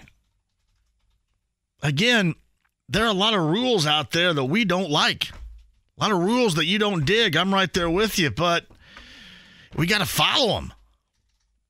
if those that employ us say you got to follow this rule, then you got to follow this rule. That's just the way that it is. All right, quick break and we shall return. Tony talks sycamores on the other side. That's a hell of a subject right here. Uh, both Walker and Hendricks in for a workout with the Pacers at uh, different times, but both in a little bit earlier today. You know, I mentioned Walker. That's who I ultimately think is going to be at number seven. And I know a lot of you are thinking, well, I mean, Hendricks has a higher ceiling. I don't know, higher ceiling, whatever. Walker looks like a dude that can help right away and can help and play a little bit of defense. Which, if this Pacer team is looking for help in that capacity, that is a direction in which I think we all understand they need to go. Other side, your calls, your chance to win Jeff Foxworthy tickets for Laughing Matters. I've got 50 cent tickets coming up for you as well. It's 93.5 107.5 The Fan. Whether it's audiobooks or all-time greatest hits, long live listening to your favorites. Learn more about Kisqali Ribociclib 200 milligrams at kisqali.com and talk to your doctor to see if Kisqali is right for you. The Ride with JMV. Just when I think you couldn't possibly be any dumber, you go and do something like this. And totally redeem yourself! 93.5 and 107.5. The Fan. It's a Bob Kravitz a little bit earlier, the podcast 1075thefan.com. I get a shout out to Oceanaire. Thanks for bringing stuff in. James is over there. I'm John. Dave Lauck is the head coach of Roncalli, the girls softball program, going for their third consecutive state title this weekend in Lafayette. The 4A final matches the Royals against Penn. Penn, by the way, beat them back in April. 7 o'clock up in Lafayette coming up on Saturday. Uh, the best of luck to Dave. Uh, Keegan Rothrock and the Roncalli Royals. We did have sad news today. And this was at a time in which I was fully paying attention to wrestling. And there was that crossover because I grew up much like a lot of you, especially you Generation Xers out there, grew up with the, the wrestling that to us was local, if, if certainly regional, but it was local to us. Dick the Bruiser, Bobo Brazil, Electric Steve Regal, Spike Huber. I grew up with that, always on Channel 4, most of the time on a Saturday, oftentimes coming to you live from the Tyndall Armory. But man, it was great to watch. I mean, that I, I enjoyed it. I mean, we could easily be entertained back then, but you know, everybody's favorite wrestler was Dick the Bruiser. And then you made that transition. I'm assuming around 1982, it's when Hulk Hogan had that role in Rocky 3 as Thunder Lips. And then wrestling went to a different level. And we started watching the WWF if you could find it. And then the WWF around 1985, I think it was, with the Saturday night main event became incredibly mainstream, and we really started to enjoy a lot of the wrestlers and their personalities. I actually went to a, a main event that was taped down at Market Square Arena. And I think that was, I want to say that that was in the summer of 85. Somebody may have to look that up if he can find it. Summer of 85. It's a Saturday night main event that was held at Market Square Arena and it, this may be easy to find because I believe the character adorable Adrian Adonis was wrestling, if you remember that. But when I was was growing up and watching this, one of the more enjoyable tag teams would be Nikolai Volkov and the Iron Sheik, and of course that those characters were were taken straight off the pages of, you know, you know what went down with uh, the hostage crisis in the late 70s with Iran and and then ultimately the Cold War with the Soviet Union. I mean, just fresh off the page. And the Iron Sheik was right there at the top of the list. One of the more enjoyable to watch. And if you're thinking of if you're thinking of five wrestlers all time I would bet the Iron Sheik, and also because there was a Twitter account that was directed you know, supposed to be from him that gained a lot of notoriety. It was a rebirth of sorts in this particular era. But the Iron Sheik passed away earlier today. Uh, the Iron Sheik was 81. Now, correct me if I'm wrong on this. I believe the Iron Sheik was the heavyweight champion right before Hulk Hogan took over. And I believe the Iron Sheik, where there is a world of signature moves out there now, wasn't the Iron Sheik's signature move the camel clutch?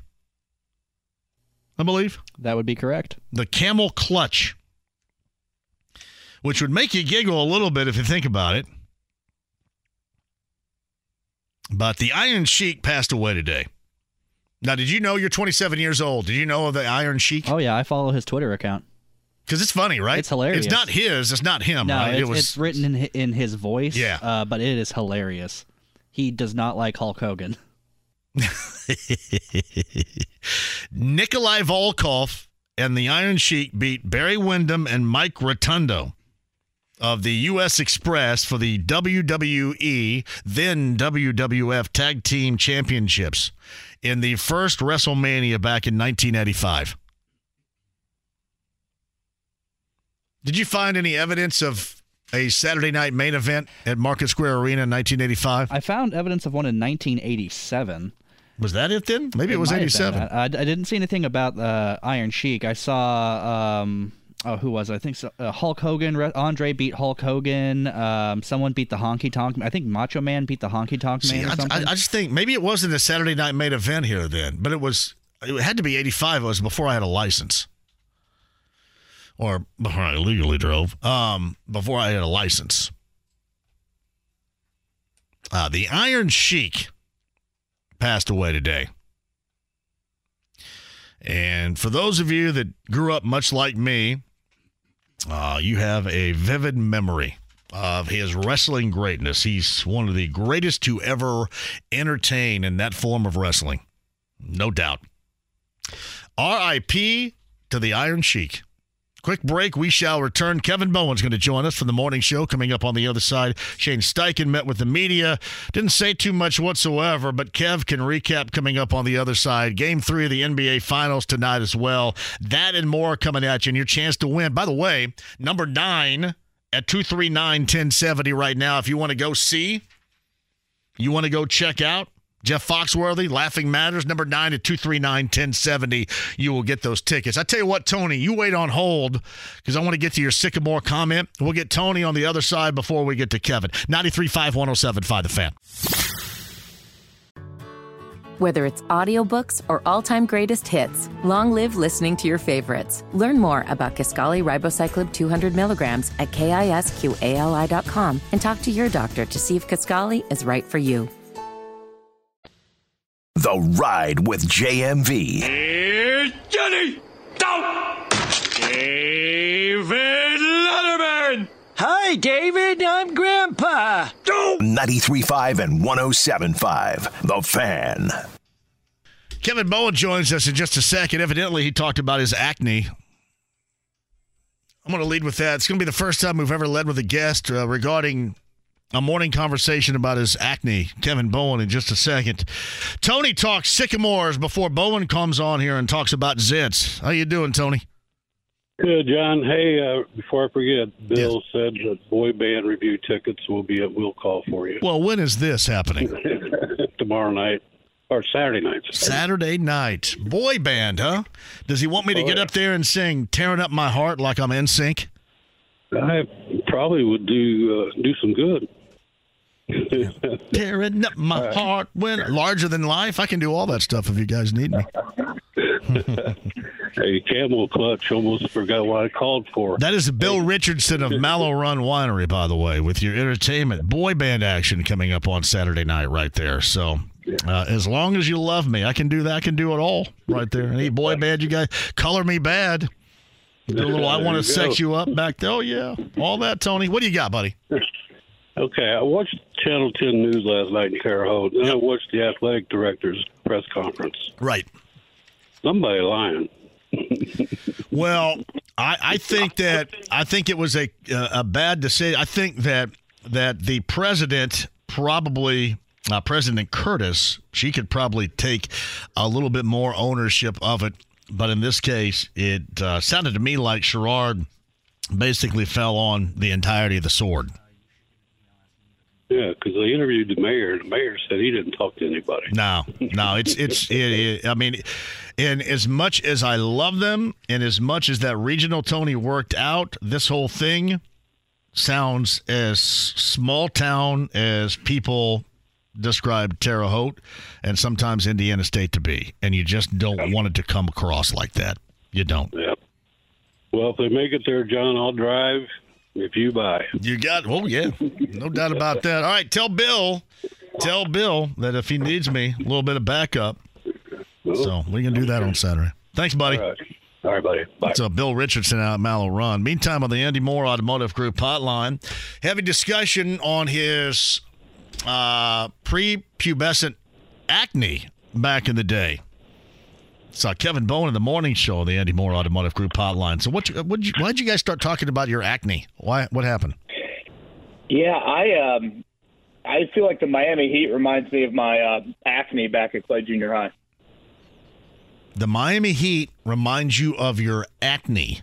Okay. Further it's the explanation way, necessary. You know, I've I've I've I've popped the pimples. I've, I've thrown a little cream on it. I feel like I've I've done what I've needed to do, and then Uh-huh. boom, show up the next day at school, and Jenny Smith isn't talking to me because that good old zit just won't go away. That's the heat. That's the heat to me, John. So you are you thinking will will, will the will the Nuggets be a uh, very wet Stridex pad for the Heat tonight? what do you think? Well, uh, that's that's a great question. Um, I don't. I'm like shocked how up in the air I am on the direction of this game. I mean, I, I thought Denver in five at the start of the series, but I don't know something about Game Two, something about just Miami's undrafted dudes doing it again away from home. It's not even like Jimmy Butler had 38 or 42 in, in Game Two. We haven't even gotten like crazy Butler moments just yet you you got to think that will happen for a game or two. So, yeah, for some reason that just kind of popped into my head. Did you you have any acne issues back in the day? Um, I, you know what? If I if I had issues with it, I I don't know. I I use Seabreeze sometimes. You ever use Seabreeze? No, can't say I have. Yeah, it's it's about like if you were to um if your dad, let's just say, had a bottle of Everclear hidden someplace and you uh, grabbed it and you put it on your face, that's the equivalent. when Max Bowen becomes a it would burn. one day. It, it would get rid of the zit, but would also burn a hole in your face. So yes. well, sometimes you got to get the job done, no matter what the ramifications. Let me tell you this, Kev. We are talking to a number of folks out there that are nodding their head in agreement, knowing that they also use their mom's sea breeze to remove a pesky blemish back in the day. This is true. Well, Seabreeze. It is good to know that when Max becomes a teenager and uh, if those things start popping up, we've got the best remedy possible. It sounds like. sea breeze. I don't even know if they make sea breeze anymore. But I feel like I've seen it. yeah, I mean it. Uh, I mean it could be again Everclear, lighter fluid, very close proximity. right there. Everclear. Yeah, that was probably my next best option with it. You couldn't. I tell you what. There's uh, like, uh, and back in the '80s, when you would use Everclear, some of these dudes would also be heavy cigarette smokers, and you got to make sure you you kept you know your lighter away from your recently Seabreeze face because that's problematic. Yeah, that, that that sounds like a coke lot accident waiting to happen right there. So Kevin Bowen in the morning show, seven until ten a.m. He and Jay Query weekday mornings here on the Fan. He's on the Andy Mohr Automotive Group hotline. So we got what we basically thought we were going to get from Shane Steichen. I, I can't imagine that any head coach, new or not, wants to deal with this story. And at the same time, I can't imagine anybody not wanting to deal with it as much as Shane Steichen might.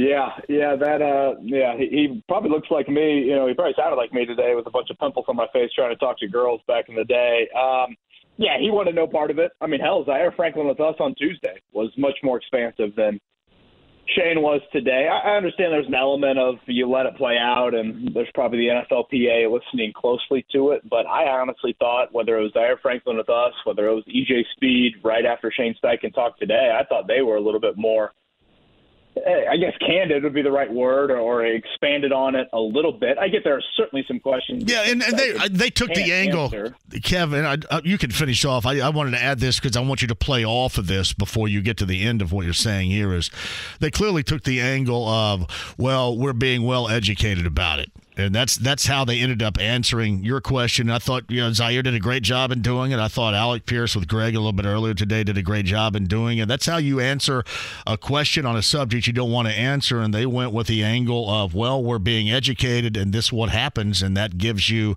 you know the type of conversation that's necessary. That's probably why those guys were able to come on with you in a time in which an investigation is still ongoing. Yeah, and I thought EJ Speed today might have been the most blunt about it all. Um, you know, he was very, I thought, honest about like, yeah, I, I, I listened to the education of it, and pretty much I'm just like, what I got from it is don't gamble. It's not worth it. And I think EJ Speed is kind of like Isaiah Rodgers in the, you know, came from a smaller school, day three pick. Uh, in Speed's case, he's a year older than Rodgers, so just got to his second contract. We talk about a ton at stake. I mean, those two would kind of fall in a similar boat. Speed probably more so last year Rodgers certainly has that this year, and I'll, I'll continue to speak in the present tense, I guess, until it becomes official, because I think he has played his last game in a Colts uniform. But uh, yeah, Shane Steichen wanted zero part of it. I mean, frankly, I, I think whenever a ruling from the NFL happens, I think we need to hear from Chris Ballard. I mean, Ballard's the one that drafted Rodgers. Ballard's the one that this happened under his watch. I, I'm not acting like this was part of the culture issues for the Colts last season, but clearly there were some culture issues for the Colts. And again, that is under Ballard's watch. Shane Steichen got here, you know, what, three months ago? So uh, I think for those reasons, when it comes to time for a little bit more clarity on the subject, I think we need to hear from Ballard. No, I actually asked that of Stephen Holder yesterday when he was on. I said, you know, would you expect Ballard to be out there? And, and my thought was this, Kev. I thought he would be more prepared to handle – again those barrage of questions about this than all ball Shane Steichen would, and clearly did not want to go in depth into it whatsoever today. And yeah, you're right. I mean, not only not only I think is he better built for answering those questions, but honestly, as the leader of this organization, he should have, no doubt. Yeah. So again, we will probably get there eventually. I, I understand from an NFLPA standpoint and a let things play out standpoint that they want to be a little bit more reserved in it now. So I understand it. The questions were still asked today, and Shane, you know, certainly tiptoed around them as he wanted to.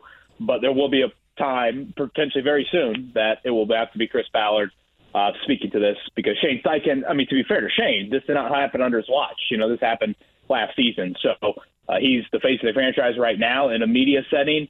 But from a leadership standpoint, and from a person that can better answer and should better answer, considering you know this happened under his watch and he drafted this guy. Got to be Ballard. It's a Kevin Bowen who joins us, and I do certainly agree with that. And he's on the Andy Mohr Automotive Group hotline, by the way. I, I was thinking about it from from this standpoint as well. You mentioned EJ Speed and what he said, and and that's what I had initially said. And I know that there are ways in which you can do it and it's okay with the NFL. It's within the rules, but like EJ Speed said, I wouldn't blank with it. I would not mess with it because you've got, you know, these careers for NFL players are so short anyway. You got plenty of time to mess around with that afterwards. I mean, just don't do it now. And I think the the definition of that is going to ultimately be, especially here, what you see out of Isaiah Rodgers. I mean, just don't. You'll have plenty of time to do it later on. Just don't do it on any level. Just completely stay away from it. Yeah, it doesn't make sense to me at all. Um, you know, when you when you look at Rodgers, he's got two young kids. Um, if you look at where he's at contractually, you know, this is the biggest year of his NFL life. He was due to make, or again, he is due to make you know, more than two million dollars this season. He hadn't made a million in any of his first three seasons. Uh, that's on an annual basis. Um, and you know what? He's got a golden opportunity for serious playing time at a position with zero answer short term and long term. I mean, Kenny Moore is in a contract year. You know, from an age standpoint, Isaiah Rodgers in a much better position than, than Kenny Moore. And if he were to have a nice season, you know, he could have been looking at a three year, five, six million dollar deal. I mean, you start to add that up. Two and a half million this year. You get into a contract that could be worth 15, 16 million, you know, over the next couple of years. I mean, that's generational wealth. Again, for a young dude that was a day three pick and a six rounder and uh, has two young kids and all of that. I, it, it's it, it's shocking to me. I, I get that there is a bit of invincibility and bulletproof nature to probably all of us at a certain age. Um, I, I would venture to guess, particularly some younger guys that are uh, making that money for the first time in their lives, and hell, probably any of us could say in any of our lives. But clearly, whether it's EJ Speed or it was Alec Pierce or Zaire Franklin, I mean, obviously, 98% of an NFL locker room can adhere to it. Um, and the fact that he was having someone, uh, I believe there was a different name on the account, he clearly knew he was in the wrong when we were at least doing that aspect to it. So, um, yeah, to me, it's just a lot of stupidity. Did you hear much about how he ended up getting caught? Uh, I did not. I, I assume, and, again, this is probably something we can speak to a little bit more when there's a clearer picture. I assume there's some sort of geolocation in regards to placing bets at the team facility that indicate that. I, I don't know the degree the technology can go to, but you know, I, I if I'm not mistaken, the gambling apps have to report something to the NFL if certain locations uh, place bets or if even certain numbers. Obviously, this would be some sort of you know computer system that that that reads this and yeah. issues those alerts. So I don't know if it was location, aka he placed bets at the team facility, or if it was his number associated with the account, and you get flagged if you place a bet on an NFL game or on the Colts versus placing a bet on. Or maybe you actually you know, hit the wrong button. Or maybe you actually hit the wrong button. And uh, I, mean, I mean, there's so much. There's no way in the world, Kev, I'd mess with that. None in that situation. No. No, and look, I mean, we all have vices and, and, and what, but to jeopardize – you know, if you do the math, two some million this year, golden opportunity to start, you know, 15 to 18 million coming up in the next three years. I mean, that was very realistic of him signing a second contract. I, I thought he, again, I think he is a promising player. Um, he he's at a position that there's just zero definite, zero, you know, locked in guys moving forward.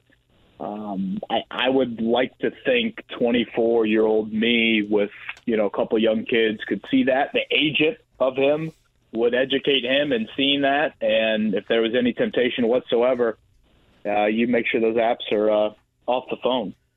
Yeah, I'd be a mess. I'd have been a mess. So at that age, there's there's no doubt. Yeah, I, am not I'm not acting like there would there would be temptations that I would have you know thought about and and and whatever dangled in, but you know again, I'm sure there's one of these on every NFL team but there's 50 some dudes that aren't doing it. So, you know, resist the urge, talk to them. Um, David Thornton's in that building. There are other avenues around. And hell, if you are just uber, uber crazy about it, find the discreet button boy and have them push the buttons for you with their own phone and toss a Venmo at them a, a couple of times a month if you're really that that obsessed with it. Hey, Kev, we have people boycotting nearly everything seemingly daily, and I kind of giggle when I when I see it, right? Because it's daily now. I'm boycotting this and boycotting that, and you know those that uh, you know spoke regarding the cancel culture, or those that are uh, involved in the cancel culture right now. That being said, I'm curious: Are you boycotting the PGA and golf for the foreseeable future, or are you just going to move on? Yeah, I, no, I, I, I will not boycott. I, I will say that um, I feel a bit uneasy about it, um, knowing what the goal is out of the Saudis with all of this, and that there is certainly an element of sport washing with what the PGA Tour is doing. Um, you know, maybe I should just live a little bit more in reality and realize there's scandal in FIFA, and I watch the World Cup. There's scandal in the Olympics, and I watch the Olympics. Uh, I tend to think the Saudis' involvement with 9/11, um, I don't know, maybe hits a little bit closer to home, and, and it just really bothers me how all of this played out. Um, I think Jay Monahan is, you know, really kind of a soulless hypocrite in, in how he went about everything and how public he was involving the 9/11 families. And now to turn his back on that because a couple of zeros were tacked on or an extra comma was thrown in there, it, again, just defines uh, soulless and defines being a hypocrite. And I think you can put both of those those together. Um, I am very, very curious, like what all this looks like. I mean, when that press release was sent out yesterday, it was very vague. I mean, first off, it was a handshake agreement, um, still have to be decided and voted upon by the PGA Tour Policy Board. I was texting with a guy who's on tour last night, and he was like, "Well, wait a minute. Well, wait a minute. Who's this person that's on tour?" Well, I I, I told him I would withhold his, Ah. his his name, but but but just wanted to get his honest thoughts on it. And he was like, "Yeah, I, I'm looking at this, and I'm like, I think it's good overall for the game of golf, considering the cash flow coming into it. But like, is LIV done?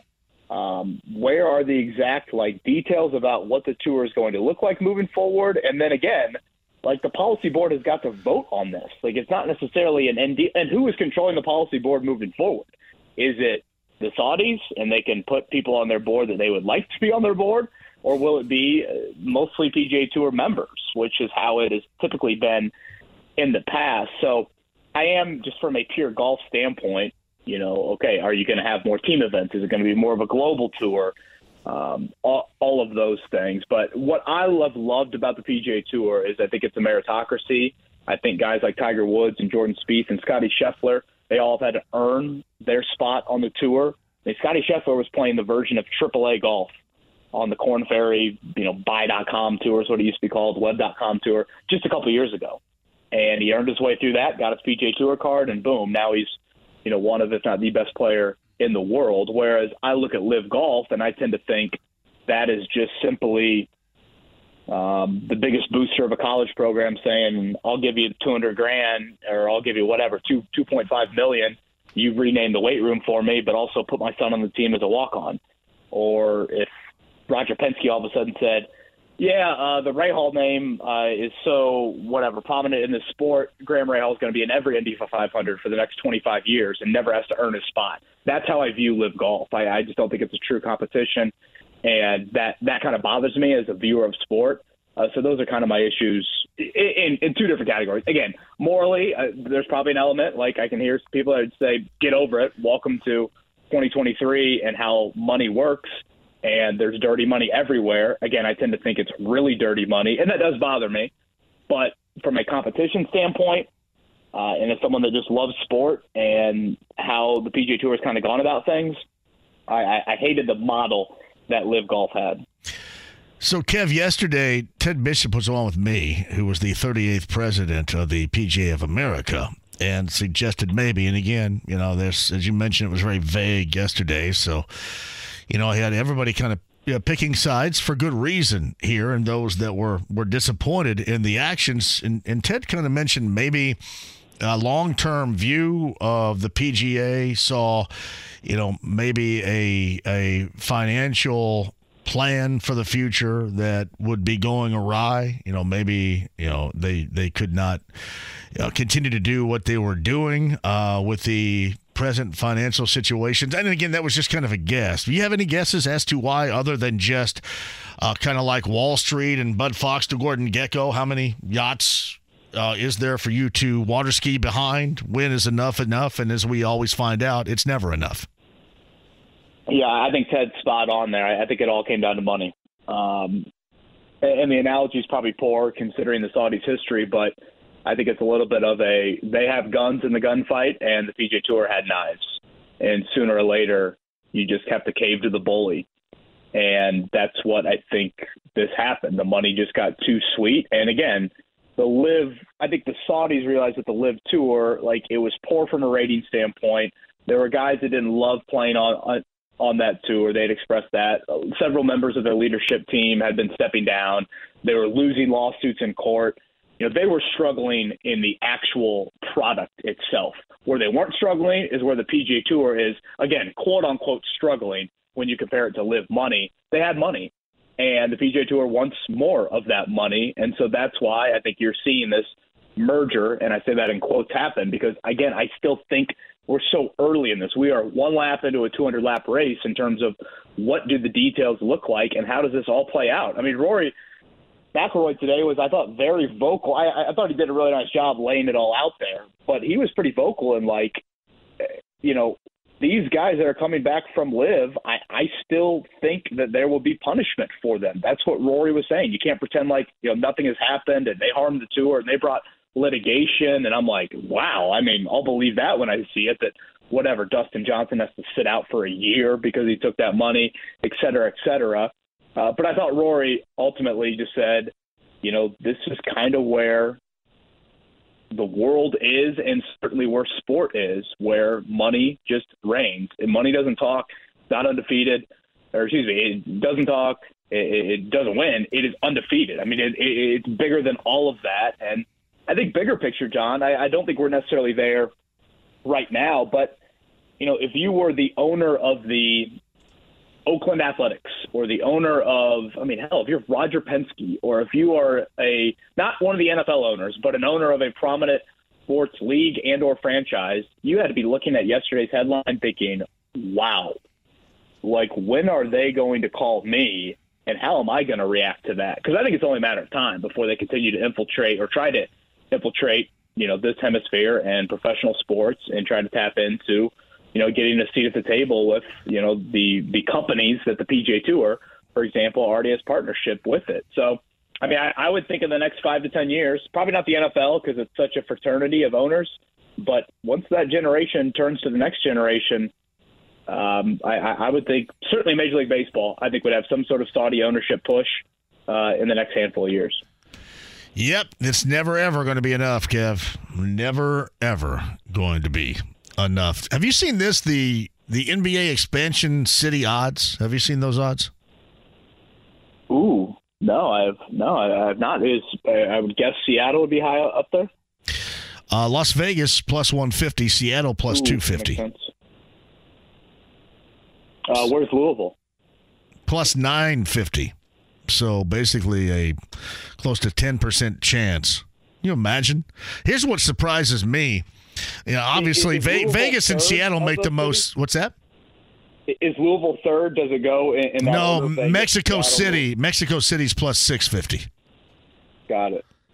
So hmm. here's what surprises me. Nashville's way down at plus 1200, which basically is, you know, nearly 8% opportunity. Now, I know Vegas is first on the list for a reason. Seattle is right there too, uh, because of what they used to have and because obviously of their marketplace. But, man, I am surprised that Nashville is not higher on that list. Yeah. Um, yes. But, well, I would assume Bridgestone could offer. I mean, don't they play like NCAA tournament game? Isn't the SEC tournament at that Bridgestone Arena? Yeah. Oh, yeah yeah, already. Yeah. yeah. I mean, the thing that the Pacers benefit from, and again, I, I hate it. I know you, you and I both talk about this. You know, when the Pacers face a opposing team that has a star player, every kid that is a fan of that star player from Cincinnati, Louisville, St. Louis, that's the closest NBA game yeah. to them. So they're going to drive in for it. Obviously, if you throw a team in Nashville, you throw a team in Louisville, that would be a bit different. You know, I kind of thought that at some point you would get like a Vegas and or Seattle, and yeah. then you would just bump like Minnesota and New Orleans. I'm trying to think geographically you would just bump like Minnesota, New Orleans over to the east, and then boom, there's your 16 and 16. Yeah, I just I, I want I kind of hope that both Vegas and Seattle are out of the way relatively soon because I'm a non-believer in Mexico City and Louisville. We'll be all be long dead by the time any of that crap happens, I think. But I'd, I'd like to I'd like to just be. I mean, you always kind of look in the rear view, don't you? A little bit, and kind of wonder. Sure. I, I'd like to see Vegas and Seattle get the hell out of the way. Well, I, and get get I would get say, a franchise and move forward. So yeah, I'd say a couple things. I mean, expansion versus relocation, obviously, two different things. So th- that would be curious. I, I'd say two things, and I don't want to speak for Jake, but I know Jake has brought this up before. There's a bit of concern. Uh, concern might be too aggressive a statement, but curiosity about Louisville's NBA future and the Pacers' impact on that.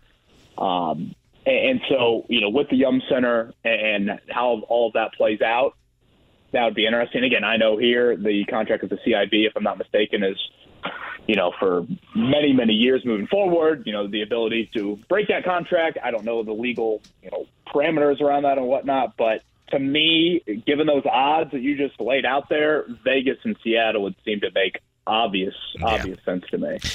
Yeah, no doubt about that. All right, so you had Walker. Before I let you go, Walker and Hendricks in today. If you're going to have your choice between one or the other, I, I go Walker here. Where would you go? Walker and Hendricks. Yeah. Are we talking? I'm not following that. No, if they're in for the Pacers for a workout today. Oh gosh, for this is where my brain's at right now. I thought you were going back to uh to handling pimples. Man, Oh, you've been I'm just you've been messing you've, Yeah. been, you've been messing around with a little sticky icky there. I think up up, ar- up there around the near north side this afternoon a little bit. Yeah, you kind of lost your mark a little bit. I got it. I got it. Michael goes. I definitely use sea breeze as a uh, teenager. A little sea breeze on a cotton ball goes a long, long, long way. That's how you find. That's how you Michael. found. That's how you found out you had a series of uh, really bad acne. If you if you had to go to the sea breeze, that was your last resort. Uh, I like both those guys. I like Walker and, and I like Hendricks. I, I'm a little bit of a. I think you're to the point where you have some really, really important puzzle pieces. Now you need to kind of fit into that puzzle. Um, I love Walker's just like physicality, and Yes. I mean, he looks like an NBA ready guy. Um, right away, Hendricks could probably stretch the floor a little bit more consistently, which is always something that's paramount in the NBA. But for a team that was one of the worst defensively, one of the worst rebounding, I think both guys are good defenders. I think Walker would provide a little bit more of a. He just looks like a dude you want on your team, and I know it's kind of maybe a stupid reason to want him, but I, I would think he'd bring a level of uh, of toughness that would be a nice compliment to what you have right now. But I, I would I'd be totally content if the seventh pick came from one of those two guys working out today. So what do you think? Too they're going to pick seventh and then parlay some of these picks into future leverage, future assets, which I hate by the way, or maybe try to parlay that into a uh, either a, another higher player in the draft or maybe an already established player that could help them in the present. What do you think? Yeah, I, I like grouping the picks together and doing something with it. I, I tend to think Kevin Pritchard would be a little bit more open minded to getting a future pick, although that, I know that makes you mad. I think I hate it. I don't know, too many guys kind of hovering around the same area financially could be a concern. I wouldn't mind trying to get back in the mid teens and, and seeing what could be there. And obviously, maybe you wait till the board starts to fall here in a couple of weeks before you before you do that. Um, but I, I do kind of like the idea of packaging those picks and either going veteran route or moving up. Because I, I look at your roster right now and don't think it's quantity anymore. I think it's quality, and that's where uh, I'm good with you know shrinking the, the the five picks that you have into you know maybe two, maybe three, or looking into what is out there from a veteran standpoint. And the beautiful thing about the Pacers, and they've benefited from this several times in recent years, they're in such a great cap friendly situation that teams get desperate, and sometimes they've got to kind of shell guys off from a financial sense, a cap sense. I think Buddy Hield was honestly a little bit of that for Sacramento, and look what he's turned into for the Pacers. So that's where you can kind of insert yourself and be like, hey, you guys need help? We can provide that help, but we're going to need something. And if you can get something substantial in in return, uh, I'd be all ears. Pacers bringing in tomorrow, workout wise, by the way, former UCLA guard Tyger Campbell. I think his name's Sidy Cissoko from the Ignite of the G League. Markquis Nowell, who had an incredible NCAA tournament for Kansas State. Ben Sheppard of Belmont, Hunter Tyson of Clemson, and uh, the uh, often traveled Jalen Wilson of Kansas in for the Pacers coming up tomorrow. Hmm. It's an interesting group. Campbell, um, he went to uh, whatever the prep school is up in Laporte, if I'm not mistaken. And um, gosh, Noel had that Kemba Walker type run. Oh, he, really, he was Wilson, fantastic, yeah.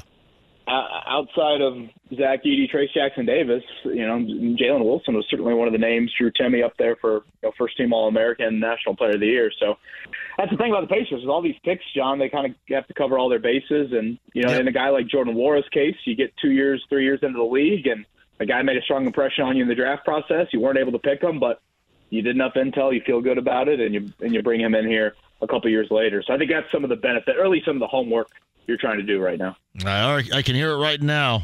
Somebody saying on draft night, that Jalen Wilson can score on a variety of levels. I hear it right now. Multi-level score.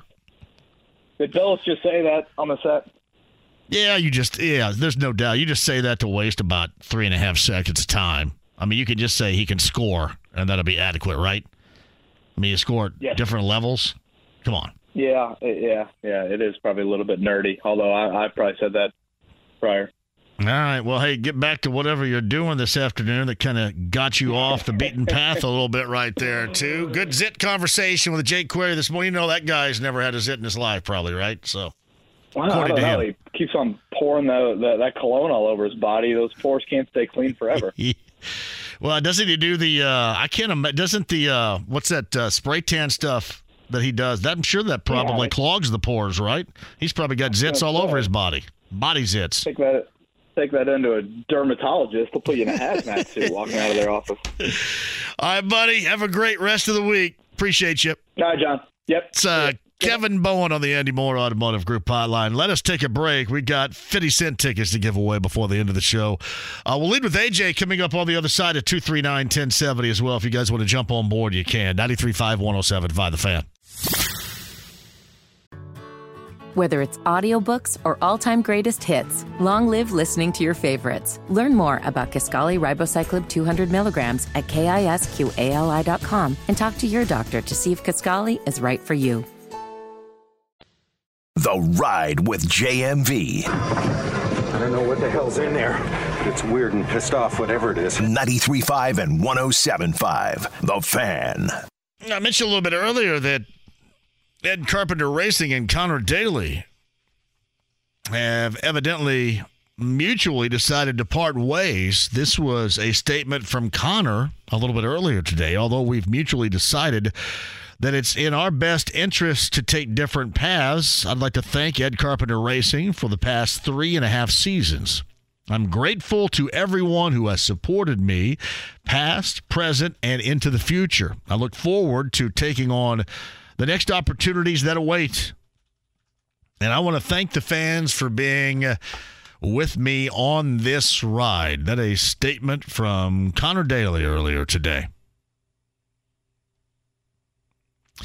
It's from Andrew JMV. Number one is Matt in Maine dealing with the Canadian wildfire smoke. I'm assuming probably so. I think everybody on the eastern seaboard right now is dealing with it.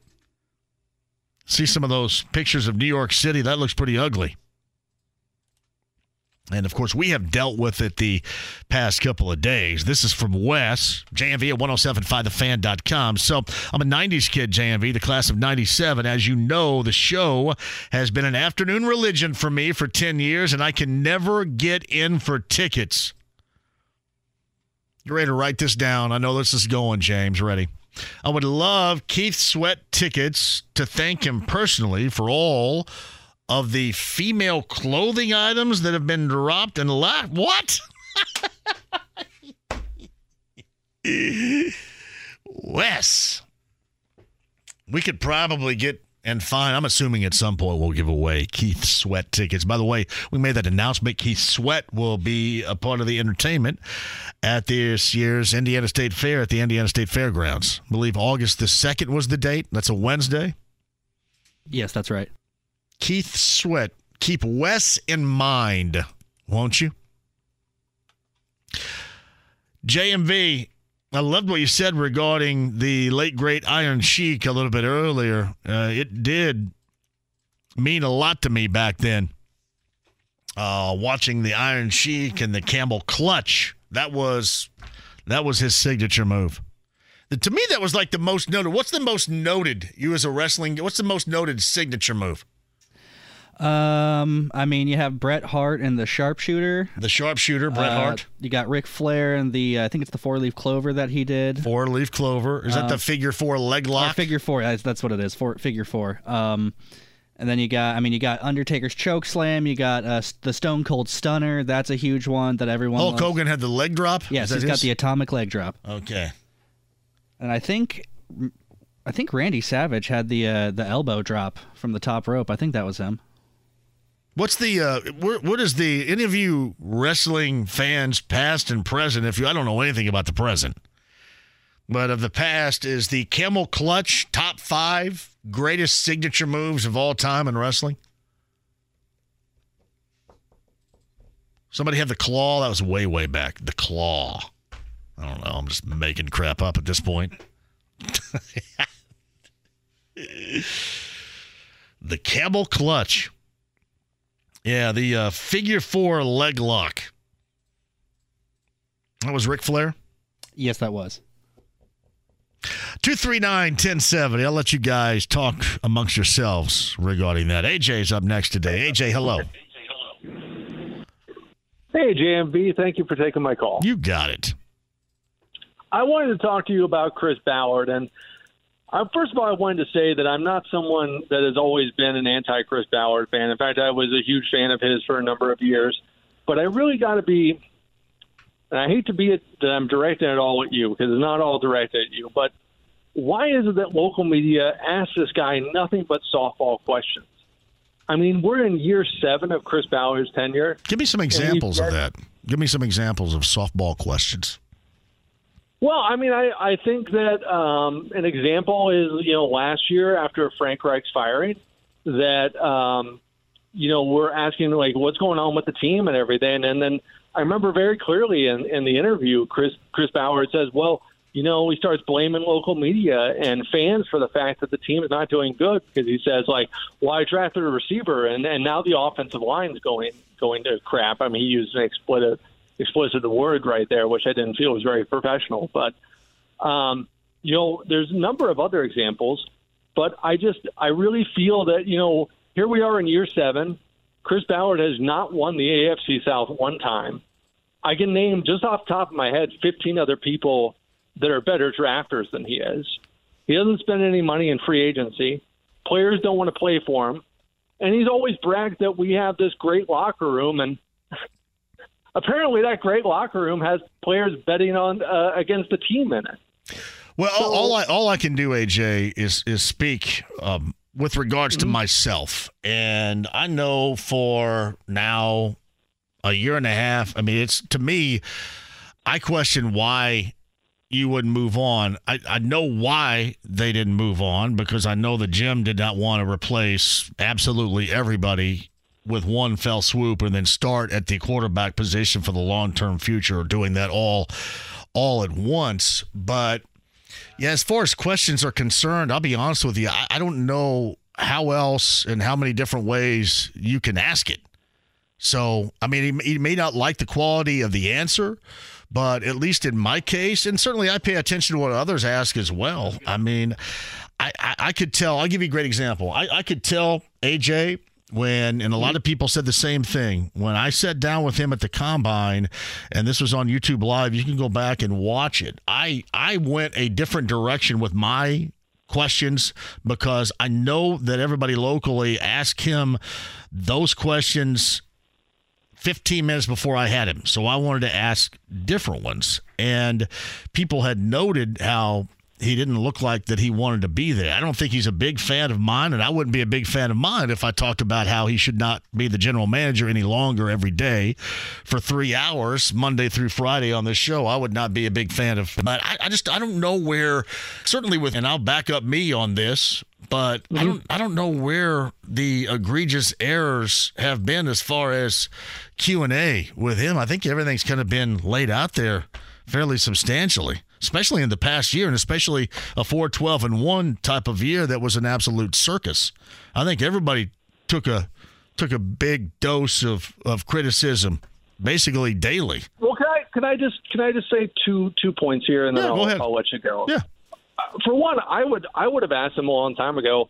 Well, why did you draft Parris Campbell ahead of um, DK Metcalf, Scary Terry, Hunter Renfrow? Because AJ he's going to tell you that's who he liked at the time. Well, and then, and, and then and then you can then you then you would have to back it up with well, $15 clearly that was a miss. I mean, I, Yeah. I, I've say AJ, I've I've said on this show for about five years ad nauseum, telling folks wide receiver, wide receiver, wide receiver. Um, and when he did, I think we all thought that okay, we'll see what this has with Parris Campbell. I, I don't. I mean, you could you could ask him that. That's fine, but I mean, all these dudes also swing and miss on it. I'm, listen, I'm not a big fan. I'm not a big fan of move, moving forward in the future, but the owner is, and you and you have to deal with it. I just know that a majority of what you're talking about right now has been asked. And the the last thing that I'll say, and I, I think it's an interesting storyline that you know hasn't been talked about, Mm-hmm. and that is, and I'm not an absolute Frank Reich or Frank Reich defender. You know, I'm not saying that you know it's all Chris Bauer, or it's all Frank Reich, but if Frank Reich goes to Carolina and they start winning games, I think it's going to be an interesting conversation as to who the real problem was. Oh, I, I think you can have it regardless of that. I mean, I, you could have had that this past year, regardless of it. You could have it because of you know where they have not been, what they have not accomplished with with his philosophy. You could have that right now. You don't have to necessarily wait at all, AJ, on Frank. You know, to have a surprisingly strong first season in Carolina to have that. So no doubt. Well, I wanted to say before, I I really love your show, and I didn't want to seem like I'm jumping all on you. Oh no, Like no, I said, don't. I don't feel that way because I know what I've said. I, I know where my stance has been, and I'm comfortable in that. So I'm not sensitive with that in mind. Not at all. Okay. Thank you very much for your time. AJ, thank you very much. Yeah, I mean, I know where I've been. I know what I've said. I know strongly worded how I presented things. And I know what some people feel about that and what others maybe not so much do. So, yeah, I'm not going to be sensitive about it. That's cool. I, just don't know what else needed to be at. We, we know of the shortcomings and of the failures up until this point right now. What else needed to be asked? And again, I can only speak for myself. I do pay attention, but I'll let others speak for themselves. But I know what I've said. I know what my position has been. Quick break and we'll come back. Thank you, AJ, for the call. What do you want to do that right now or coming back? No, we'll do that coming back. All right, hey, get set. 50 cent tickets coming at you in the next couple of minutes. 93.5, 107.5, The Fan. The Ride with JMV. Ah! I fart in your general direction. Your mother was a hamster, and your father smelt of elderberries. 93.5 and 107.5. The Fan. All right, 50 Cent is coming to Indy.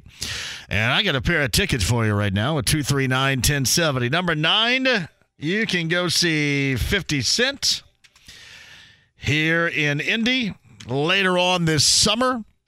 50 Cent, Busta Rhymes. I believe they're coming to Ruoff Home Mortgage Music Center. That's July the 27th. I got to make sure that's July. Indeed, it is. July the 27th. Ruoff Home Mortgage Music Center. And it is 50 Cent celebrating 20 years of his album Get Rich or Die Trying. Busta Rhymes also there. Number nine at 239 1070 is going to be just that. Sundance updates me on this. And of course, we've been talking about the passing of the legendary wrestler, the Iron Sheik. Sundance says Camel Clutch is definitely a top five finishing move. Did I say signature move? It's finishing move, right? Did I messed that up? I think. I mean, I think it's a signature move. The I think. both? A, I think a finishing move is something slightly different. All right. So the the signature move, well, I mean, the finishing move, the camel clutch was the finishing move. So, but I always thought it was signature. Anyway, whatever. Top It- five finishing move, uh, according to Sundance, would be the bionic elbow of Dusty Rhodes, the stinky leg drop of Hulk Hogan, the figure four of Ric Flair. James mentioned those, and the DDT of Jake the Snake Roberts. Pork Chop says the number one would be Goldberg's spear. The mandible claw was mankind. And Ken mentioned Jake the Snake and the DDT. You guys get me up to date on this. Superfly, Jimmy Snuka's signature Superfly Splash, impressive too. It's for Frank. Sweet Chin Music by Shawn Michaels. That's a good one too. Oh, yeah. Shawn Michaels. Right there. Did Andre the Giant have a finishing move? I don't know if he did or not. It may have just been a slam or something because he was Something so big. slam, yeah. Yeah, the Iron Sheik. The Iron Sheik and Nikolai Volkov. Tag team. And that came at a perfect time. I mean, you were coming off obviously a couple of years clear of the Iran hostage crisis, and then still in the midst of the uh, Cold War with the Soviet Union. That was perfect, perfect heels right there. Perfect storylines every single week. And the Iron Sheik was a part of that. Bryce, the winner. Hey, Bryce, you want to go see 50 Cent? Yeah, I want to see 50 Cent. You got it. That's uh, July the 27th, Ruoff Home Mortgage Music Center, man. You enjoy that, all right? All right, thank you very much. I'm going to put you back on hold, Bryce. Congratulations. We got you again tomorrow with those tickets and Jeff Foxworthy. Again, our concert announcement today Keith Sweat, August the 2nd. That's a Wednesday. Indiana State Fairgrounds. I'm sure we'll be giving away tickets to that at some point. Hey, great show today. Thank you all very much. Inside the Lounge via YouTube Live. Thank you for putting up with a, a bit of a sporadic Fubarish type of app today, but apparently it did regain the flow that was necessary to bring you to this show every single day if you're outside this market. Appreciate you. Inside the Lounge via YouTube Live, James as well. Dave Lauck is the head coach of Roncalli. The Royals going for three straight softball titles Saturday against Penn up in Lafayette. Also, Bob Kravitz, also Kevin Bowen, podcast 1075thefan.com. Good show coming at you tomorrow. We begin at 3. It's 93.5 1075 The Fan. Have a great night.